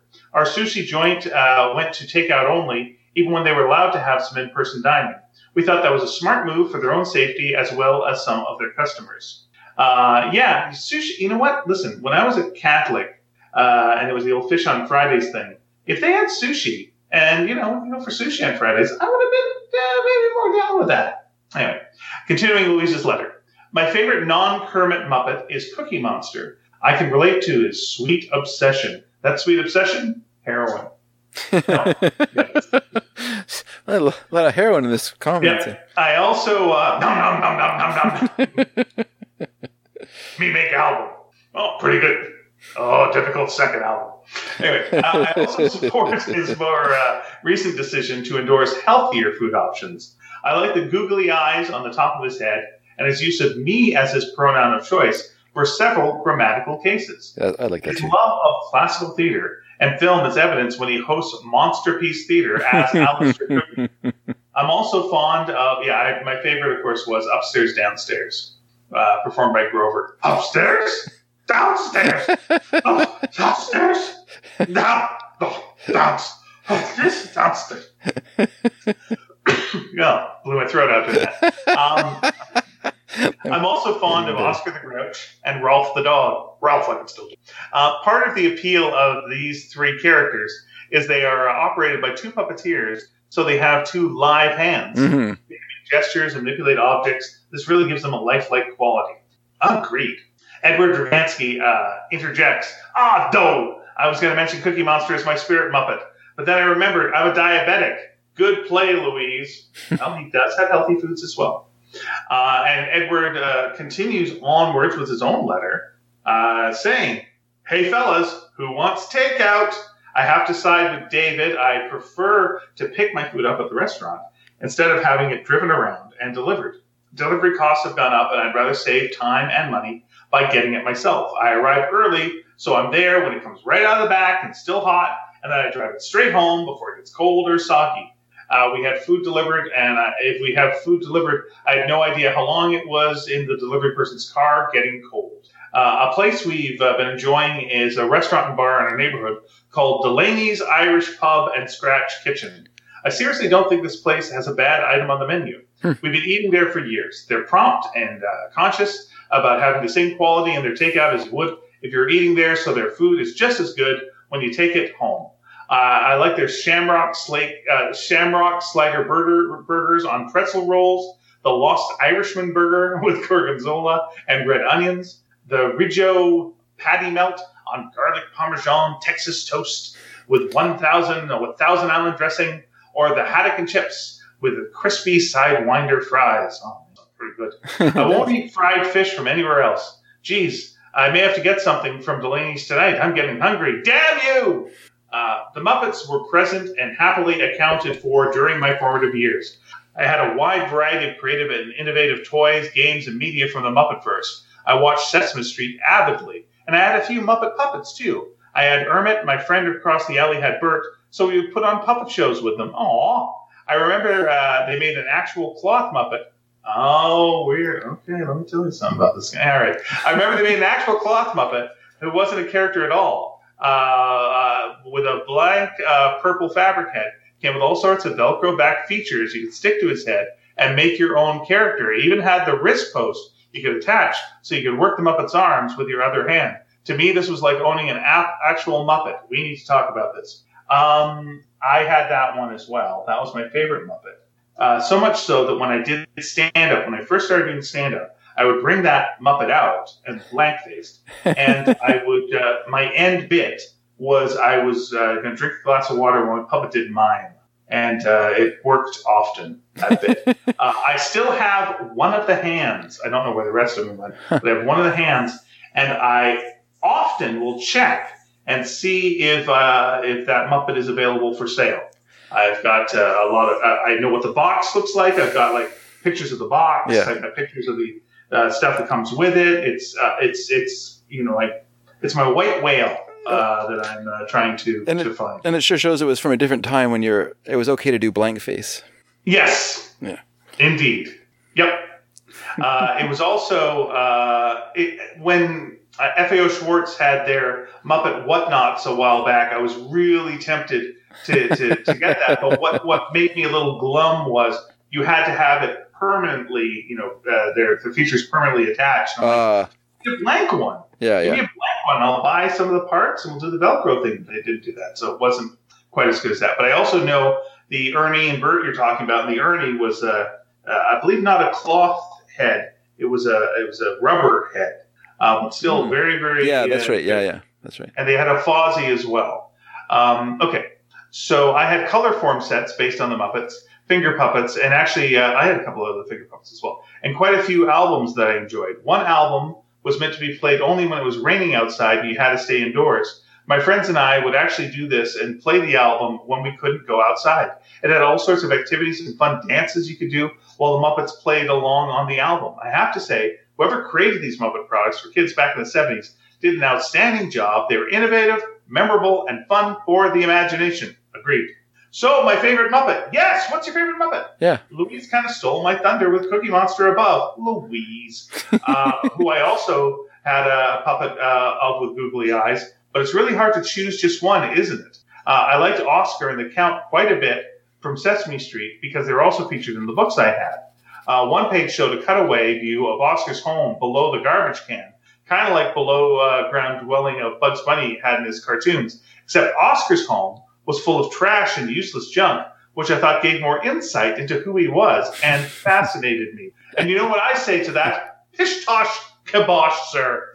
Um, because I don't think, like Bugs Bunny has a hole. Yeah. The hole goes down. There's a space underneath the hole. But to me, it feels like when they show the inside of Snoopy's home and they give him a basement. No, he does not have a basement. Everything that is in Snoopy's home, to me, is in that same doghouse. Uh, it just is warping reality. And I feel, and again, this is just me, that Oscar's trash can is the size of his trash can. He sometimes picks it up, puts his legs at the bottom, takes it for a walk. Yeah. There is no nothing underneath his trash can. Yeah. It is a TARDIS. He is a Time Lord, and we can discuss this more another time. Uh, what do we do? Later on, with the Muppet Show, we used to watch it as a family. We always joke that Statler and Waldorf were like my two grandfathers up in that booth. Uh, what really lives in my heart as a fondness for the Muppets as an adult has to be Kermit City singing The Rainbow Connection. It's really the first thing that comes to my mind as an older Muppet fan, and it squarely hits me right in the heart. The song has been covered by many, but I still tear it up, tear up when Kermit performs. It's pure and perfect. I love the Muppets, all of them. Me too. Chris Roberts. Can I just can I just interrupt because you mentioned it is your podcast, and you can interrupt as much as you want. you mentioned you mentioned Ed Dragransky, and I wanted to let everyone out there know, all, all the sneakers know that Ed is uh, guesting on a podcast uh, called the Electric Jellyfish Podcast, Ooh. and this is a I don't know if the whole podcast is about Star Wars, but when Ed is there, it is definitely podcast or Star Wars related. Uh, it actually lists him as Obi Wan Dragansky on the, the the thing here I'm looking at. So, so yeah, so take take a listen to Electric Jellyfish podcast because our friend Ed is uh, a guest on there, and I will post a link on our uh, web on the website so people can uh, check it out. That is fantastic. Yeah. He I said he, just- he said he really enjoyed it. He said podcasting is great and it's easy. I used to think that uh, you guys did a lot of hard work, but I realize now that you are both a couple of bums. He didn't say that. I I put Well, those words in his mouth. Yeah, you're not wrong. I was looking to see if there was a Count Muppet of the same type that uh, we were talking about, and yes, indeed, there was. They had uh, Cookie Monster, Bert, Ernie, uh, the blank face one we talked about, Roosevelt Franklin, uh, Oscar the Grouch. They also had a Fozzie Bear. Um, but yeah, they had a, a Count one that I, I, I, remember a friend having and going, oh, that's a good one too. Um, you could actually act out your own Dark Shadows episodes with that. Pretty good. Uh, uh you know, you kind of think like, did they ever do a Dark Shadows parody on Sesame Street with the Count? But probably never did. Um, Chris Roberts writes. Yeah, probably not. It probably was it probably was kind of past its peak by that point. By the time they would have thought about, because when was the count in like the the early ep- episodes of Sesame Street, or was he in a later edition? Oh, this is uh, this is uh, this is a good this is a good question you're asking. An excellent question. That is one that uh, no, there is no Dark Shadows uh, parodies. Uh, let's see. I'm gonna get to you, Chris. I promise you. I promise we're gonna get to you. I just want to see when the count showed up. Count showed up in 1972. So yeah, maybe that was a little bit too late. Definitely too late. Yeah, Count von Count. He, prob- he, probably was inspired by Barnabas, but right. or at least the popularity of. Well, probably not, because the Count is very much like a. Maybe it was the Hammer horror films, or no, but he's very much in the Bela Lugosi, you know, blah, yes. Count Dracula, you know, he had that kind of thing going for him, which is not, you know, Christopher Lee does not do a does not do the uh, blah voice. Blah blah blah. I am here to suck your blood. Chris, it's nice that he tells you that. What are you it, here for, it is vampire? Nice. I don't think that's actually in the movie. I think it's, it's one of those things that are. It's kind of like, it's kind of like sketch. it's kind of like Ed Sullivan saying a big shoe, which he never said, of course. By the way, I really like that uh, uh, plumber He's here to fix the sink. You remember that bit? No. Oh, it's so good. It's so good. Uh, and I'm trying to think if it's Electric Company or Sesame Street, but I believe it's Sesame Street. And it's a uh, it's a woman who is like a fancy lady, and she's leaving her house, and there's a parrot that's there. Yeah. And the parrot's inside, and the plumber comes up, and they they print all his dialogue so you can read along. Oh, that's right. I think that is Electric Company. Yeah, yeah, and it's like, uh, and and the uh, the parrot goes, "Who is it?" Yeah, and goes, "It's the plumber. I've come to fix the sink." Who is it? It's the plumber. I've come to fix the sink? And he's like, it's the plumber! I've got to fix the sink, I do bad! And he has a heart attack. Yeah. And dies. Nearly dies. No two ways about it. Yeah. The woman comes back and just goes, ooh, who is it? And the parent goes, it's the plumber who's come to fix the sink. pretty good, pretty good uh, joke for a kid show. Pretty good gag. Pretty pretty grisly, but there yeah, you go. And uh, you've got a corpse. You know that's that's this a different time. We kids were allowed to see death in those days. Kids were allowed to see death, and no one knew CPR. So what are you gonna do? What can you do about so, it? And he's dead. Move on. CPR. Uh, Chris Roberts writes. Hi, Ian, Dave, and Sneaker Pals. Or should that be Scotland says hello? uh, very Mulrooney, very nice uh, my takeout food of choice has changed over the years. Uh, back in my younger days, as a hip and happened an omnivore around town. Uh, oh man, I used to love watching that show, Omnivore Around Town. Oh, so good. Yeah. Uh, a fish supper was hard to beat. In case folk don't know, in a Scottish chip shop, pardon me, supper means and chips. Oh, I did not know that. I didn't know that either good for good for us knowing things now. Most of the well, you know what they say: you learn something new every day. Uh huh. And you know what they say: you forget five things every day. Oh, damn it! You didn't know that? I said that already. I forgot. Most of my chi- uh, the chippies in my hometown were run by Italian families, and man, did they know how to deep fry a haddock fillet in batter. uh, this was an occasional treat, and best eaten outdoors with plenty of industrial strength vinegar enough salt to de-ice a midwinter patio, and none of your namby-pamby, highfalutin cutlery or napkins. Thank you very much. Uh, other chippy delights inevitably included the haggis supper. Hmm. This was pretty far from being a genuine haggis, more a salty, spicy, gungy thing, shaped like a large sausage, and of course, battered and deep fried. it had its charms, to be sure, but these paled next to its twisted, evil cousin. Drumroll, please.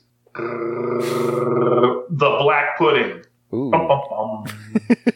we'll have to keep this to ourselves, or they'll take away my vegan passport. But I used to love these things. It's probably best not to think about the ingredients. Let's just say Barnabas Collins would have been more than satisfied. Mhm. But these days, I'm a clean, living, reformed character. Honest. We're lucky here to have a great choice of Indian restaurants, mostly uh, Bangladeshi. And while I love to cook Indian food, the great thing about a takeaway is each person can choose the level of spiciness to suit themselves. Side note, there actually is a vegan black pudding, perhaps the indulgence of choice for Count Duckula, and also Bunnicula, I think. I don't know. Is Bunnicula drink, drink blood? Ah, yeah, look it up. Uh, I was a bit snooty about them, as I am generally am with vegan food companies, feel they have to dress up their products and fake meaty drag. Anyway, my wife bought some. I think she may have been testing my resolve. and they weren't half bad. That was me doing my commercial audition for any product, Very good. which is just like, I don't want almond butter. I don't like almond butter. Now I'll try this almond butter. Say, that's good almond butter. You hired. Yeah.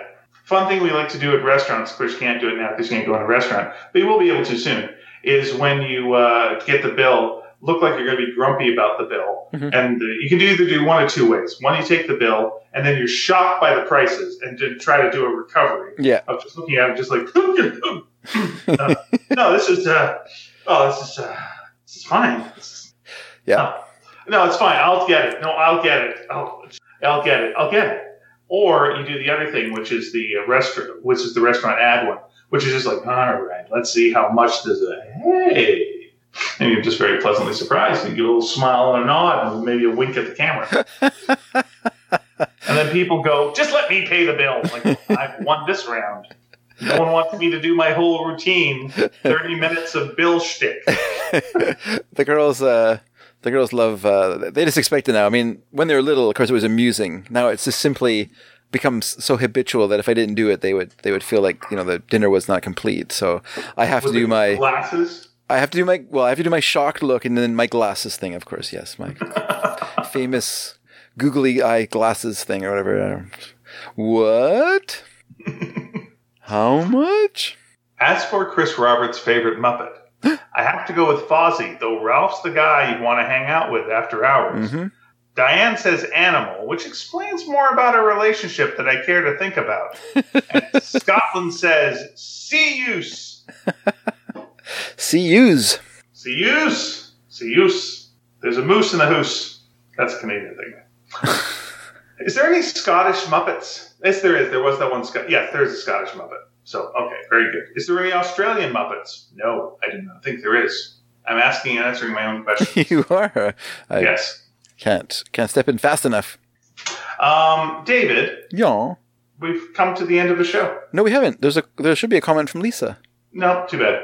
Uh, let's go ahead. There's no comment from Lisa on the website. No, is it on? I don't see one on uh, on here. Let me take a look. Nope, uh, Chris is the last one uh, for me and on there. If Lisa, if Lisa wrote, she wrote on another uh, episode. Oh, let me just take a look because uh, Please do because I do not want to miss a comment from from her. oh, Gmail.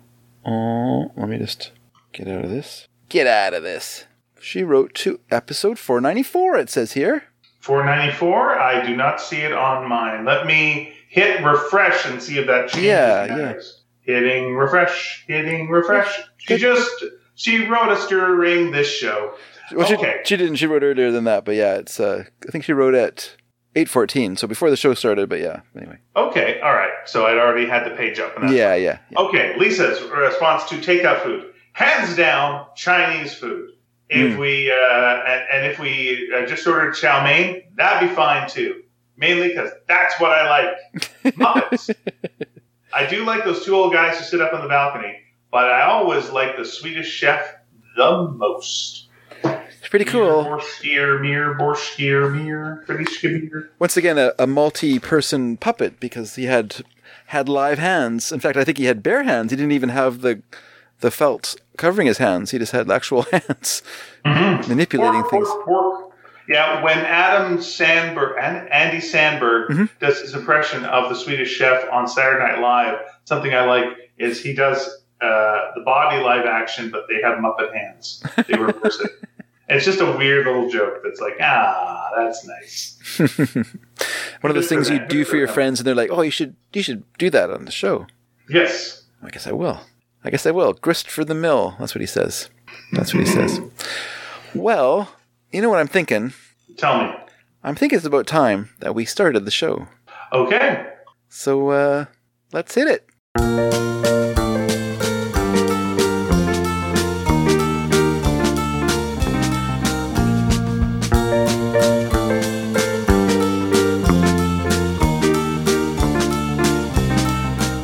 Hi, everyone, and welcome to Sneaky Dragon. My name is David Dedrick. Hi, uh, my name's Ian Boothby. Anyway, Dave and I uh, do a series of books called Sparks. Uh, and uh, what they are is about two cats dressed up as dog. They save the world. Geez, two of the books are out now. Sparks Double and Sparks Double Dog Dare. We do that with Nina Matsumoto. Our friend, she draws it. I write it. Uh, Dave uh, colors it. Uh, I got some books called Exorcisters. They're also out there. I do a podcast called Sneaky Dragon. I do uh, an online show right now called Critical Hit Show. We do it once a month. We're going to do it live again soon at the Rio Theater. Cool. Uh, and Cool. uh, Dave's got another podcast that he does on this network. What's your podcast? My podcast is called Sneaky Dragon Listening Party. Eve, uh, Eve, Mary and I will be recording a new episode this weekend. Looking forward to it, everyone. Hmm. Yeah, that's great. You got any uh, questions of the week for uh, questions of the week for our listeners. Um, All right, I'll give you one. Okay. Uh, I talked to oddly enough about having the whole pool to myself. Has there ever been a time that you've had something you shouldn't have had all to yourself? All to yourself. oh, yeah, yeah. Okay, that's a good one. Oh, yeah, that's a very good one. Yeah, 'cause that can happen. Yeah. You just flukily end up in a. When we were on the train to, to Italy, from France to Italy, we. I wish I hadn't done it, but to save a little bit of money, we, we shared the car with another person. hmm So we didn't have like a private car car in the train. We we had like a shared berth. But the guy that we were with uh got pulled off the train for some reason. Like the police Oh. the police came and like Oh, you ratted him out. escorted him off the train. That's right. I recognized him and I and I reported him. No, and so yeah, we just had like the car to ourselves. It was really wonderful. We didn't have the same luck on the way back though. The couple that were with us, they stayed in the car eating really smelly food the whole time we were with them. Jerks. Nice. Come on, people. Be thoughtful. And again, we've told this story before. There was a time that Dave and I uh, left a theater uh, showing Poltergeist 3, went back into the theater, and we had the theater to ourselves. We weren't sure what was going on. And But then we heard uh, like gasps and screams. Like an audience was there. And I was like, Yeah. this is creepy. and then we realized we had gone into the theater next door where they had to play the same movie. And I was like, hmm. I don't remember. We, we didn't, we clearly didn't go back into the other theater, right? That wouldn't have been any fun. No. So I think we yeah might have stuck around in there for a bit. We just we kind of came into the film like partway through it too because we came late. So Yeah, it's not the kind of film that you're ever going to go. Oh, I wonder what happened. yeah, gee, whoa, we sure missed a lot. Yeah, I don't. Uh, I don't know. That's a movie that left you feeling kind of sad. Yeah, there's various reasons. Yeah, it was Mhm. kind of sad. Yeah. It's true. Uh, we obviously talked about uh, desserts. I don't know if we've ever actually asked what's the best dessert, but uh, Well, let's you know, let's let's um. How about if we stage it like let's like this. It. What's that? Let's stage it, regardless of what we do. Let's stage this. We'll stage it like this. We'll say, we'll uh, say the question like this: donut or cupcake, oh, donut or cupcake. Yeah. and then we'll say donut or cupcake or ice cream cone. Oh, So we'll- and then we'll say donut or cupcake or ice cream cone or pie. oh my God. Okay. So out of the, so it's kind of like a it's kind of like a bracket, like a you know when oh you do the gosh, So NCAA. this. Yeah, yeah. when you do the NCAA. So we're gonna have like it's gonna come down to a final winner out of those out of those things. okay. All right.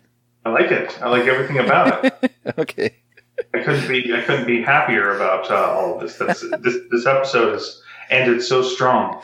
It's the best one we've ever done This is clearly, yeah. This is the one we're going to submit for the awards. for the. You Uh, think like it's going to be the 500th episode? yeah, yeah, no, no, no, no, no.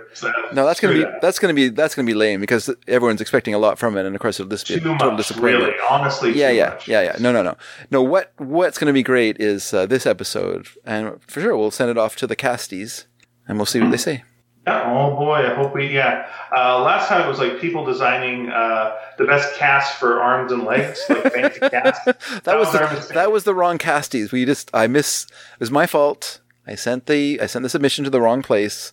Right, and then and then the year before it was like to the uh, best castanet player. That's Uh, once again that was also, my mistake. My mistake. and then it was also uh, the person who took being accidentally castrated the best. That was once, the, once again, I sent the submission to the wrong thing, and the year that I sent it to the Fly Fishing magazine, uh, which also has a Cassie's award, I, that was my mistake. There was also the uh, the best uh, Fidel Castro impersonator. Once again, that well, that was really my mistake because I should have seen that it was the Castries, Yeah, and I didn't see that at all. So that you know that was dumb. I should have been more careful when I was reading the Dave, no one's submission form. Anymore. Dave's no one's listening anymore. They're gone. They're long since gone. They've long since gone. We can just wrap this up. It's, All right. Well, let's say, well, let's say this then. If you want to answer these fabulous questions that we asked, uh, you can go to the website sneakydragon.com, where you will find a comment section underneath this episode, and you can answer there or just talk to us there. If you'd like to be more private, you can go to our email. It's sneakyd at sneakydragon.com. We have a Facebook page. It's called Sneaky Dragon. We are on Twitter at sneaky underscore dragon. Mm-hmm. And we have a Patreon called Sneaky Dragon. And you're welcome to go there and help support the things that we do, which mostly involve bugging you. So, with that, we would like to say a final farewell for this episode before we say but not a, final farewell. You can't say that and then like, hey, you know, he died after this episode, and it was ironic, and just like, no, shoot. I, I no. put us put us in a trap. I will say we will say our penultimate farewell till next time. Okay, jeez, feels like we're doing a countdown. A little worried. Till next time, Okay. we won't. We will try and we'll save us. We'll save a farewell for another time, and uh, we will see you for episode four ninety six, which will happen in a week. So Yeah. take care, everyone. Keep it easy, sleazy. That's what they say. All right, bye.